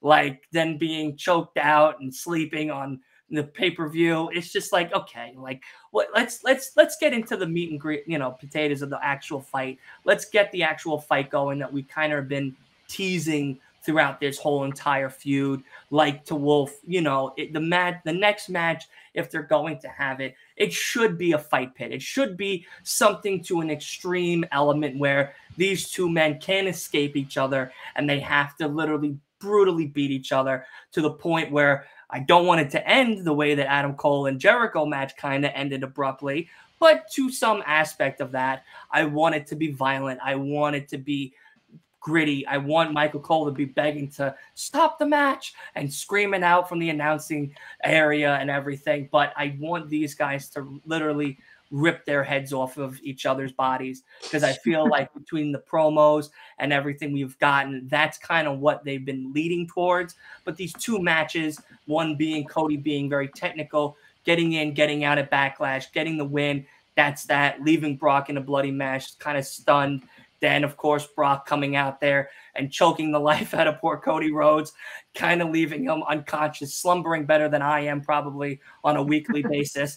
Uh, you know, I think now we're at that stage where it's like, okay, let's get into the fight now. We've been talking about it. I want it. I feel like we all kind of been waiting for it. And at this stage, I, I feel like it needs to happen. So with that, we'll kind of end that um, conversation really quick. But I want to hear everybody's thoughts. What was their favorite pay per view, real quick? Maybe a favorite match from their pay per view of choice, whether it was Night of Champions, Battlegrounds, or even Double or Nothing, which we all were a part of the watch along for. Um, we'll start with you guys, No Bones. What did, did you have a favorite pay per view that you enjoyed watching this weekend, this past weekend? Did you have a couple favorite matches that you want to talk about briefly? I know you had a, a mm-hmm. great podcast episode recently about Double or Nothing uh, and of course about Night of Champions, which I listened to. So definitely go check out No Bones' uh, podcast over on Spotify and listen to their recap of the show. But uh, we'll get a little taste. We'll get a little sample of what you guys kind of spoke about, if you don't mind. Like, uh, what what what what you guys think of Night of Champions, or what did you guys think of Double or Nothing? Sure. Yeah, I, I like Double or Nothing the best out of this past weekend. Uh, definitely. Okay. Um, you know, not everything was great, but there were there was enough uh, that was great. I thought the battle royal was very good, and I thought mm-hmm. the last two matches were fantastic. Yeah, the, the, four pillars match and the and the anarchy in the arena. My favorite match of the whole weekend was definitely anarchy in the arena. Oh wow! I mean, yeah, that that delivered. Um, that's not usually my favorite type of match, mm-hmm. and it just it it delivered. You know, there was it literally was anarchy in the arena. I mean, everywhere you looked, there was shit happening. We had you know an exploding uh, sneaker. Yeah, we super had, kick from yeah, the heavens or something. Yeah, I don't know what happened with that. We had, yeah, we had the, awesome. the band uh, lead singer getting super kicked. People getting yeah. pile drived in uh, in the bed of trucks. Yeah, I mean it was anarchy in and out of the arena. I guess they should have stated in the title of the match. I guess. Yeah, no, it's just wild. I, I really enjoyed it. Um, and the turn. I mean, I I think a lot of us knew Takeshita was turning at some point. I didn't I didn't know it was going to be at Anarchy in the arena. You know, I didn't know it was going to be now. So that was a cool surprise. Um, but yeah, that match definitely delivered definitely. Uh, okay. Second favorite match was the Four Pillars. All right, there we go. That's why yeah. I like you, No Bones. You picked the right winners. Over yeah, as I said, that that was really well put together, mm-hmm. and uh, you know from the from the looks of it was choreographed from start to finish, and I don't mean that in a bad way.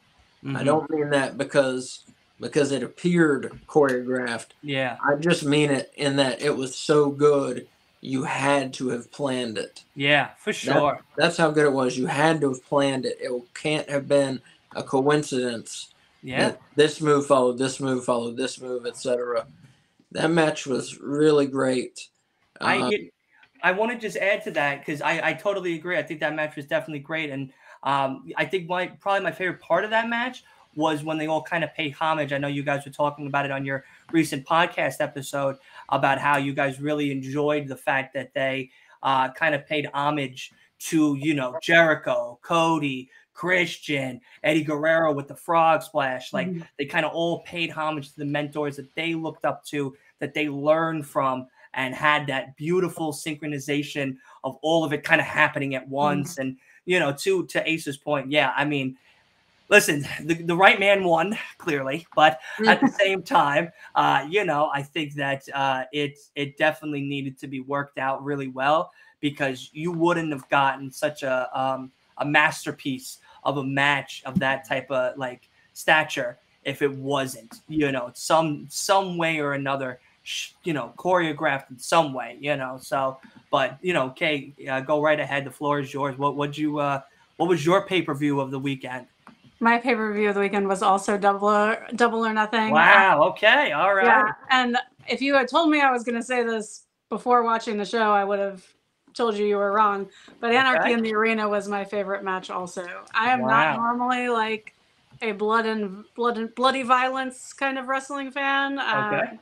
like I don't mind the blood, but I mind it when they get like the other wrestlers' blood on them. Like I don't like it to like Violence. mix There you around. go. um, but this match was just so full of nonstop action and yeah. like Isa was saying, like it was everywhere, and I loved the creativity, like using the railing itself as a weapon. Uh, yeah. Early on, just like really clever uses of things that I hadn't really seen before. Um, so I really enjoyed that. I think the second favorite match is probably a tie, which I think is maybe cheating, but I'm going to say it was a tie anyway. Between the four pillars and the battle royal, I really enjoyed that battle royal at the beginning. I That, thought that it was a very good battle way- royal. yeah, it was a great way to start the show off, um, like on the right foot. I felt like there was like a little bit of a lull in the middle of the show, but the other, like those three matches were so good that they made up for it, and that's why I think Double or Nothing was better than Night of Champions. Like even though there Mhm. were some, like the Taya Valkyrie, uh, Jade Cargill match, that was definitely probably the better women's match of the Mhm. show. Um, Yeah. but I felt like the other two women's matches kind of slowed it down a little bit. It's Um, good. But Wardlow Christian was good though. Yeah, that was I mean, good, That was, yeah. that was a very good match. I have to I have to say with the Wardlow match, I know you guys were talking about it, um, you know, on your episode and everything. That boy was very close to not hitting Luchasaurus. Uh, I I mean by literally the neck of his teeth. Yeah, Literally, like, like, from he- how I saw it, was just like, his head and like kill himself. yeah, his head like hit Luchasaurus. Yeah, like so it, he was like, very lucky that three was there to break quarters of fall. his body hit the other table. I'm like, Yeah, he it was a crazy, crazy match, and you know, to your point as well, you know, um, I think it was it, it was Kay when she was talking about the the battle royale. Um, that you know, a lot of the a lot of the superstars were on the outside of the ring for majority of the mhm. beginning of the match, which was a very interesting. You know, normally, you know, like how Asa was saying, he we're used to everyone in the ring. It's 20, 30, 40, 50 bodies in the ring. It's Mhm. almost coming outside of the ring already when the match starts.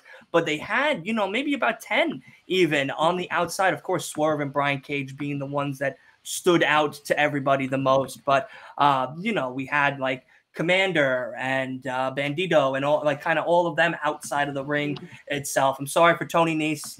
Uh, I know you're a fan, but you know it's it's. I'm Poor sorry. guy.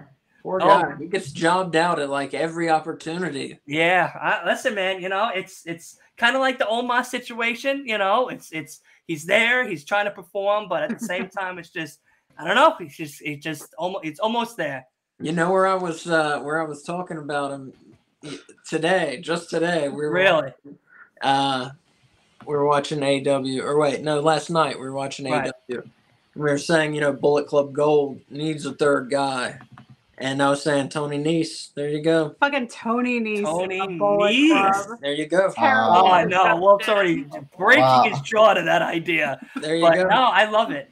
I listen. you know Um, what? It could it could work, but um, I I like I like your guys' uh answers. I think they were great, honestly, and thank you guys so much for for for saying that uh, and everything. So we'll round it off with Wolf. Wolf, what was your Uh, favorite pay per view? What was your favorite match? What was uh what was the most exciting part of the All night. we don't need to hear all the bad stuff. We kind of already know. We've all been talking about it. So let's just let's hear all the positives. Uh, can is it exclusive to the two that we watched this weekend? Well, we saw battlegrounds as well. No, I mean, if you want to mention battlegrounds, you can. Uh, battleground. a lot of a lot of the people won. in the chat are kind of mentioning battlegrounds. I, Neil yeah, says I'm sorry. Champions. Battle. I think battleground won by a landslide. Uh, not a single bad match. Uh, in that like and the whole pay per view was incredible. Uh, Ilya Dragunov versus Dijak is like automatically match of the year for me. Uh, and in my opinion, best match of NXT history. Uh, even over Gunther versus uh, Dragunov Takeover 36, even over Undisputed Finale of Takeover 36. Like, I, I like that. I mean, it's kind of not fair because of that whole uh, last man standing match, but like Dragunov and Dijak just killed it, killed it. Like they Mhm. just were just brutal, beating each other down, and like yeah, uh, absolutely. My like the best singles match would be Gunther versus Dragunov, but for me, Last Man Stand that match, Last Man Standing, uh, that is that's like the best match I've seen like ever from NXT. Uh, like I, I'm not a, a guy who cares about this, but that's like a six star match for me. Uh, oh, and no bones left. Yep. Uh, but everything else also was fire. I watched, uh, I watched back the whole pay per view. Um, everything was just incredible. Um, even Noam Dar versus Dragon Lee, and even like the surprises of Jakara Jackson and um, I forgot her name. Uh, the other girl. Uh, it was great. Hold on.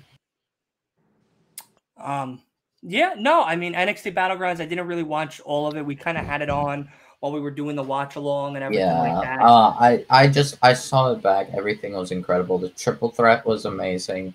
The what's um the Heritage Cup match was incredible.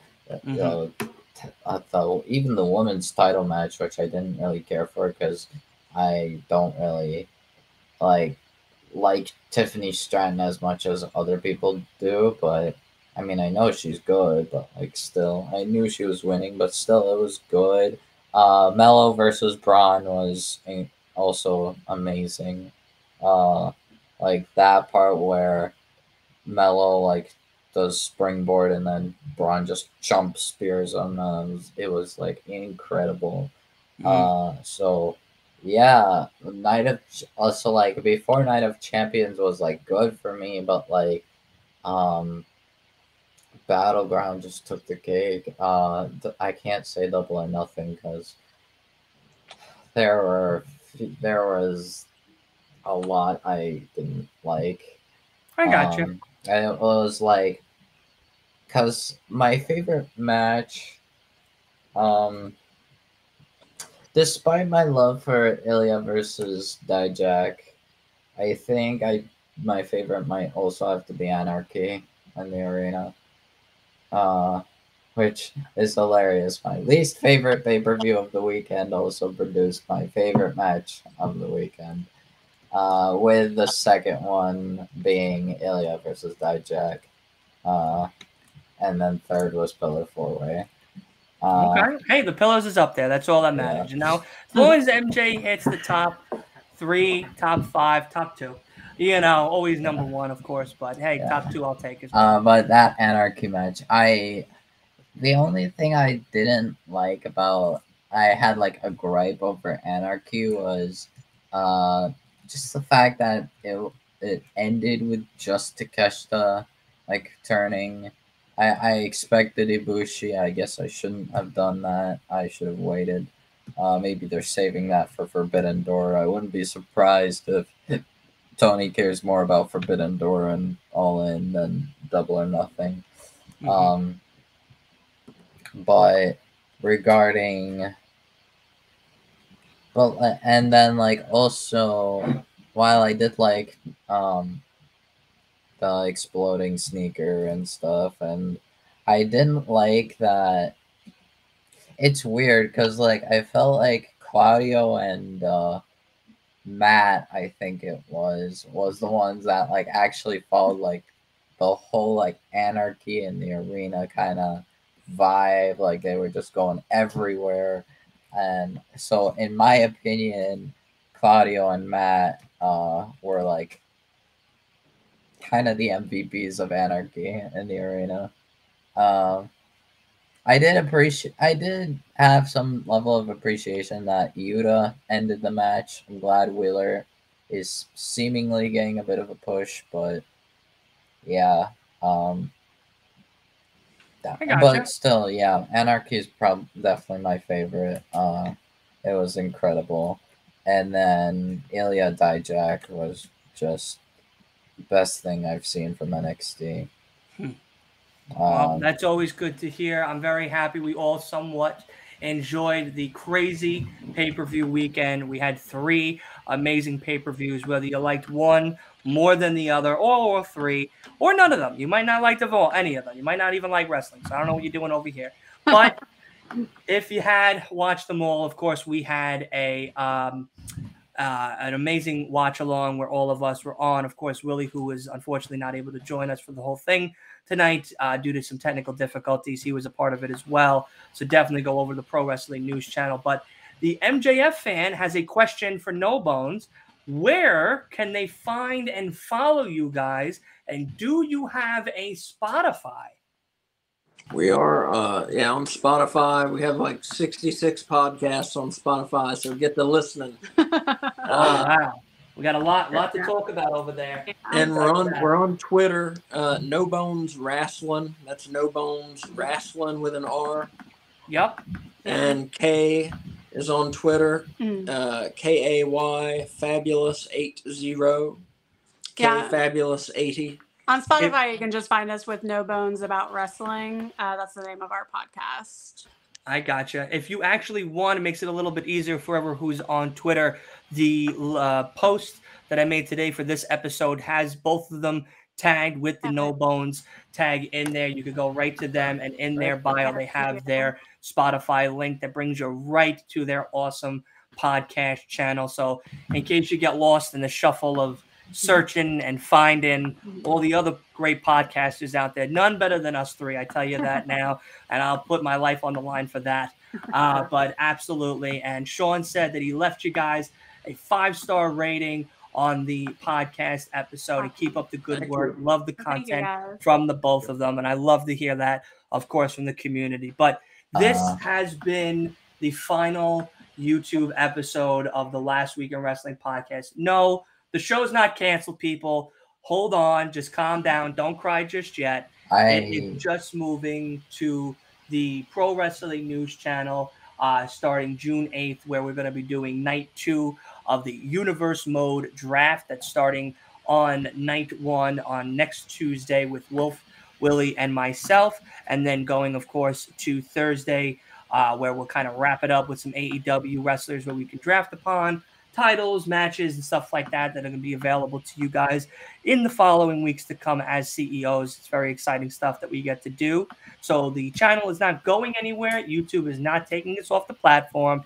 We're still going to be posting all of the live streams that are on the Pro Wrestling News channel, on the Last Week in Wrestling podcast YouTube channel as well. So if you can't catch it live, you can catch it on um, the Pro Wrestling News channel itself, their library of videos, or you can also catch it over on the channel of the Last Week in Wrestling podcast as well. On Twitter, we'll also be streaming on there as well as we do the live watch alongs like we do here now currently. Um, and then, is there anything else? Did you guys want to make any quick announcements? I know Wolf, you were trying to speak. Uh, yeah, Wolf- I just wanted to share a report I found from Fightful. The rumor is that Seth Rollins had to leave early from Night of Champions to finish filming for Captain America was not true. Uh, Oh. Seth finished filming his role before Night of Champions. Oh, so there you go. So- We're definitely going to have Seth as a defending champion going forward. So stop with all the crazy media press people and get your facts straight. That But and no bones- also him opening the show was uh, worthless. Oh yeah, for sure.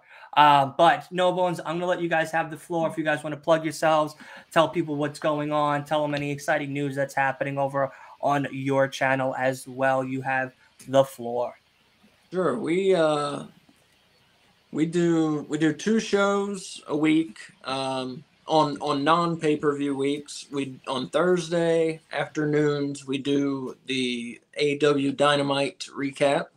And then as our schedule allows, either Saturday or Sunday, we do this week in WWE, which covers the previous week of WWE.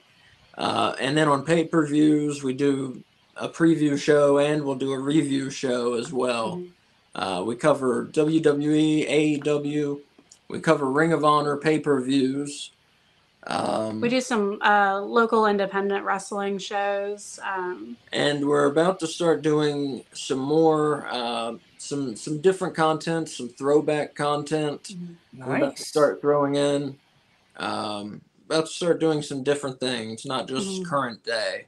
yeah. Okay. um, about to start some some YouTube series as well. We're very close to, to starting some new things, launching a Okay, okay. website as well, uh, changing some things up. Yeah. Nice. Um, And now I, I know you said you were going to be streaming the the fight forever. oh is yeah, that something that we could all go and uh, come and catch you on, or is that more of a oh I'm yeah, just kind of streaming and leave me alone? I gotta go and spend hundred hours in it. No one needs to know my obsession. Oh no, definitely, yeah, yeah, Yeah. That everybody will be invited to to watch. We'll we'll provide Mhm. links to to watch. Yeah. Awesome! And I can't I'll, wait to I'll retweet the chat while he's playing, so I can I can interact, tell him what you guys are saying and stuff. Awesome, awesome. That's great. I'm so excited to see it. Oh, Willie came back. Hold on, we'll just grab him real quick. There he is. Willie, how are we? Finally, you came. I mean, the show's over, buddy. Yeah, I you came know, back I'm, at the I'm end. sorry about that. My first, my phone was overheating, and then second, my family was like, "Hey, buddy, go do stuff." So I was like, "Fine." So uh, No congrats worries, on- but congrats on 300 though. Yes, Uh, I, I was just about to actually say that really quick. I just found out we hit 301 subscribers over on the Last Week of Wrestling podcast. It's a huge, huge feat. Uh, you know, this the YouTube channel, as crazy as it sounds, started in February, and as of February, we've hit over 110,000 views in total between YouTube Shorts, videos, live streams, um, kind of clips and stuff like that. As the as we have grown into our friendship with all of the great people on the podcasting circuits as well as the wrestling communities and stuff. Uh, that is a big thanks to you guys here, the three of you who have been so kind and so wonderful to be on a small streamer like myself, a small content creator like myself, and and putting the word out there and talking about us like we like to talk about you guys. We like to uplift our friends and our amigos, our banditos, as AEW would say, uh, in the process of becoming, uh, you know, Vince McMahon money one day, hopefully very soon than later. Uh, so we don't have to work our regular jobs anymore. We could do this every day and not have to worry about scheduling and stuff that's so crazy. But uh, yes, thank you so much to 300. Thank you guys to you guys showing up and coming. Of course, Willie and Wolf, I see literally more than my own family, even though I live with them, uh, you know, every single week, every single day, uh, and everything. But again, the show is not being canceled. No, Vince McMahon didn't call me and tell me I had to cancel it because I badmouthed them or whatnot. Mm-hmm. it's just moving over to the Pro Wrestling News channel starting next Thursday, and we're going to keep going, keep growing. Willie and I have some crazy, crazy ideas that Yep. we've been talking about and growing. So, again, if you've not hit that Patreon page, please, I definitely say you should. We got some videos that'll be going up there exclusively in the future. Interviews with wrestlers that we're trying to get to work together to go up there in the future as well. On top of that, we got the universe mode where, like Willie was saying uh, just yesterday, some people on Patreon will actually be able to pick old school pay per view type arena matches, Cyber Sundays, the Judgment Days, Great American Bashes, even, and even match types, titles on the line, and wrestling opponents, even besides on Twitter. So if you're not a Patreon member, I suggest for five bucks a month, you go ahead and you definitely hit that subscribe button. And of course, you guys got to show love like MJF fan, like Shawn, and go over to No Bones About Wrestling and hit that Spotify follow button as well for them. So that way they can keep growing and keep killing it over there. And uh, I think that's really about it. I'm tired. So I'm going to go to bed because I got to be up 5.30. Uh, but thank you, everybody that came and that decided to hang out with us for tonight. And then tomorrow, of course, Willie, I, and the Julie Hart, Stan himself, Mr. Universe, will be doing a SmackDown watch along. And then for the first time, we finally got Willie to agree to it. It is AEW Rampage watch along. It is a actual crazy, crazy Yeah. We got some. I Triple I H am going to matches. enjoy it so Yeah, much. Triple That H- Rampage card H- looks awesome. That Yeah, we got a triple triple threat, threat match. We got a New Japan match. We got a Triple A tag match. Uh, we got more matches that I think AEW is going to know what to do with them. So that hour is going to be very, very interesting. And like AEW says, we should fight forever, and hopefully they do. But it is I, I- D I Macho need Nacho himself, Oh. signing off for just one more time because we will be back again next week. Thank you again, everybody coming on. And I shall see you all tomorrow on the watch along on Willie's channel. Have a great night, guys. Thank you again so much for everyone tuning in.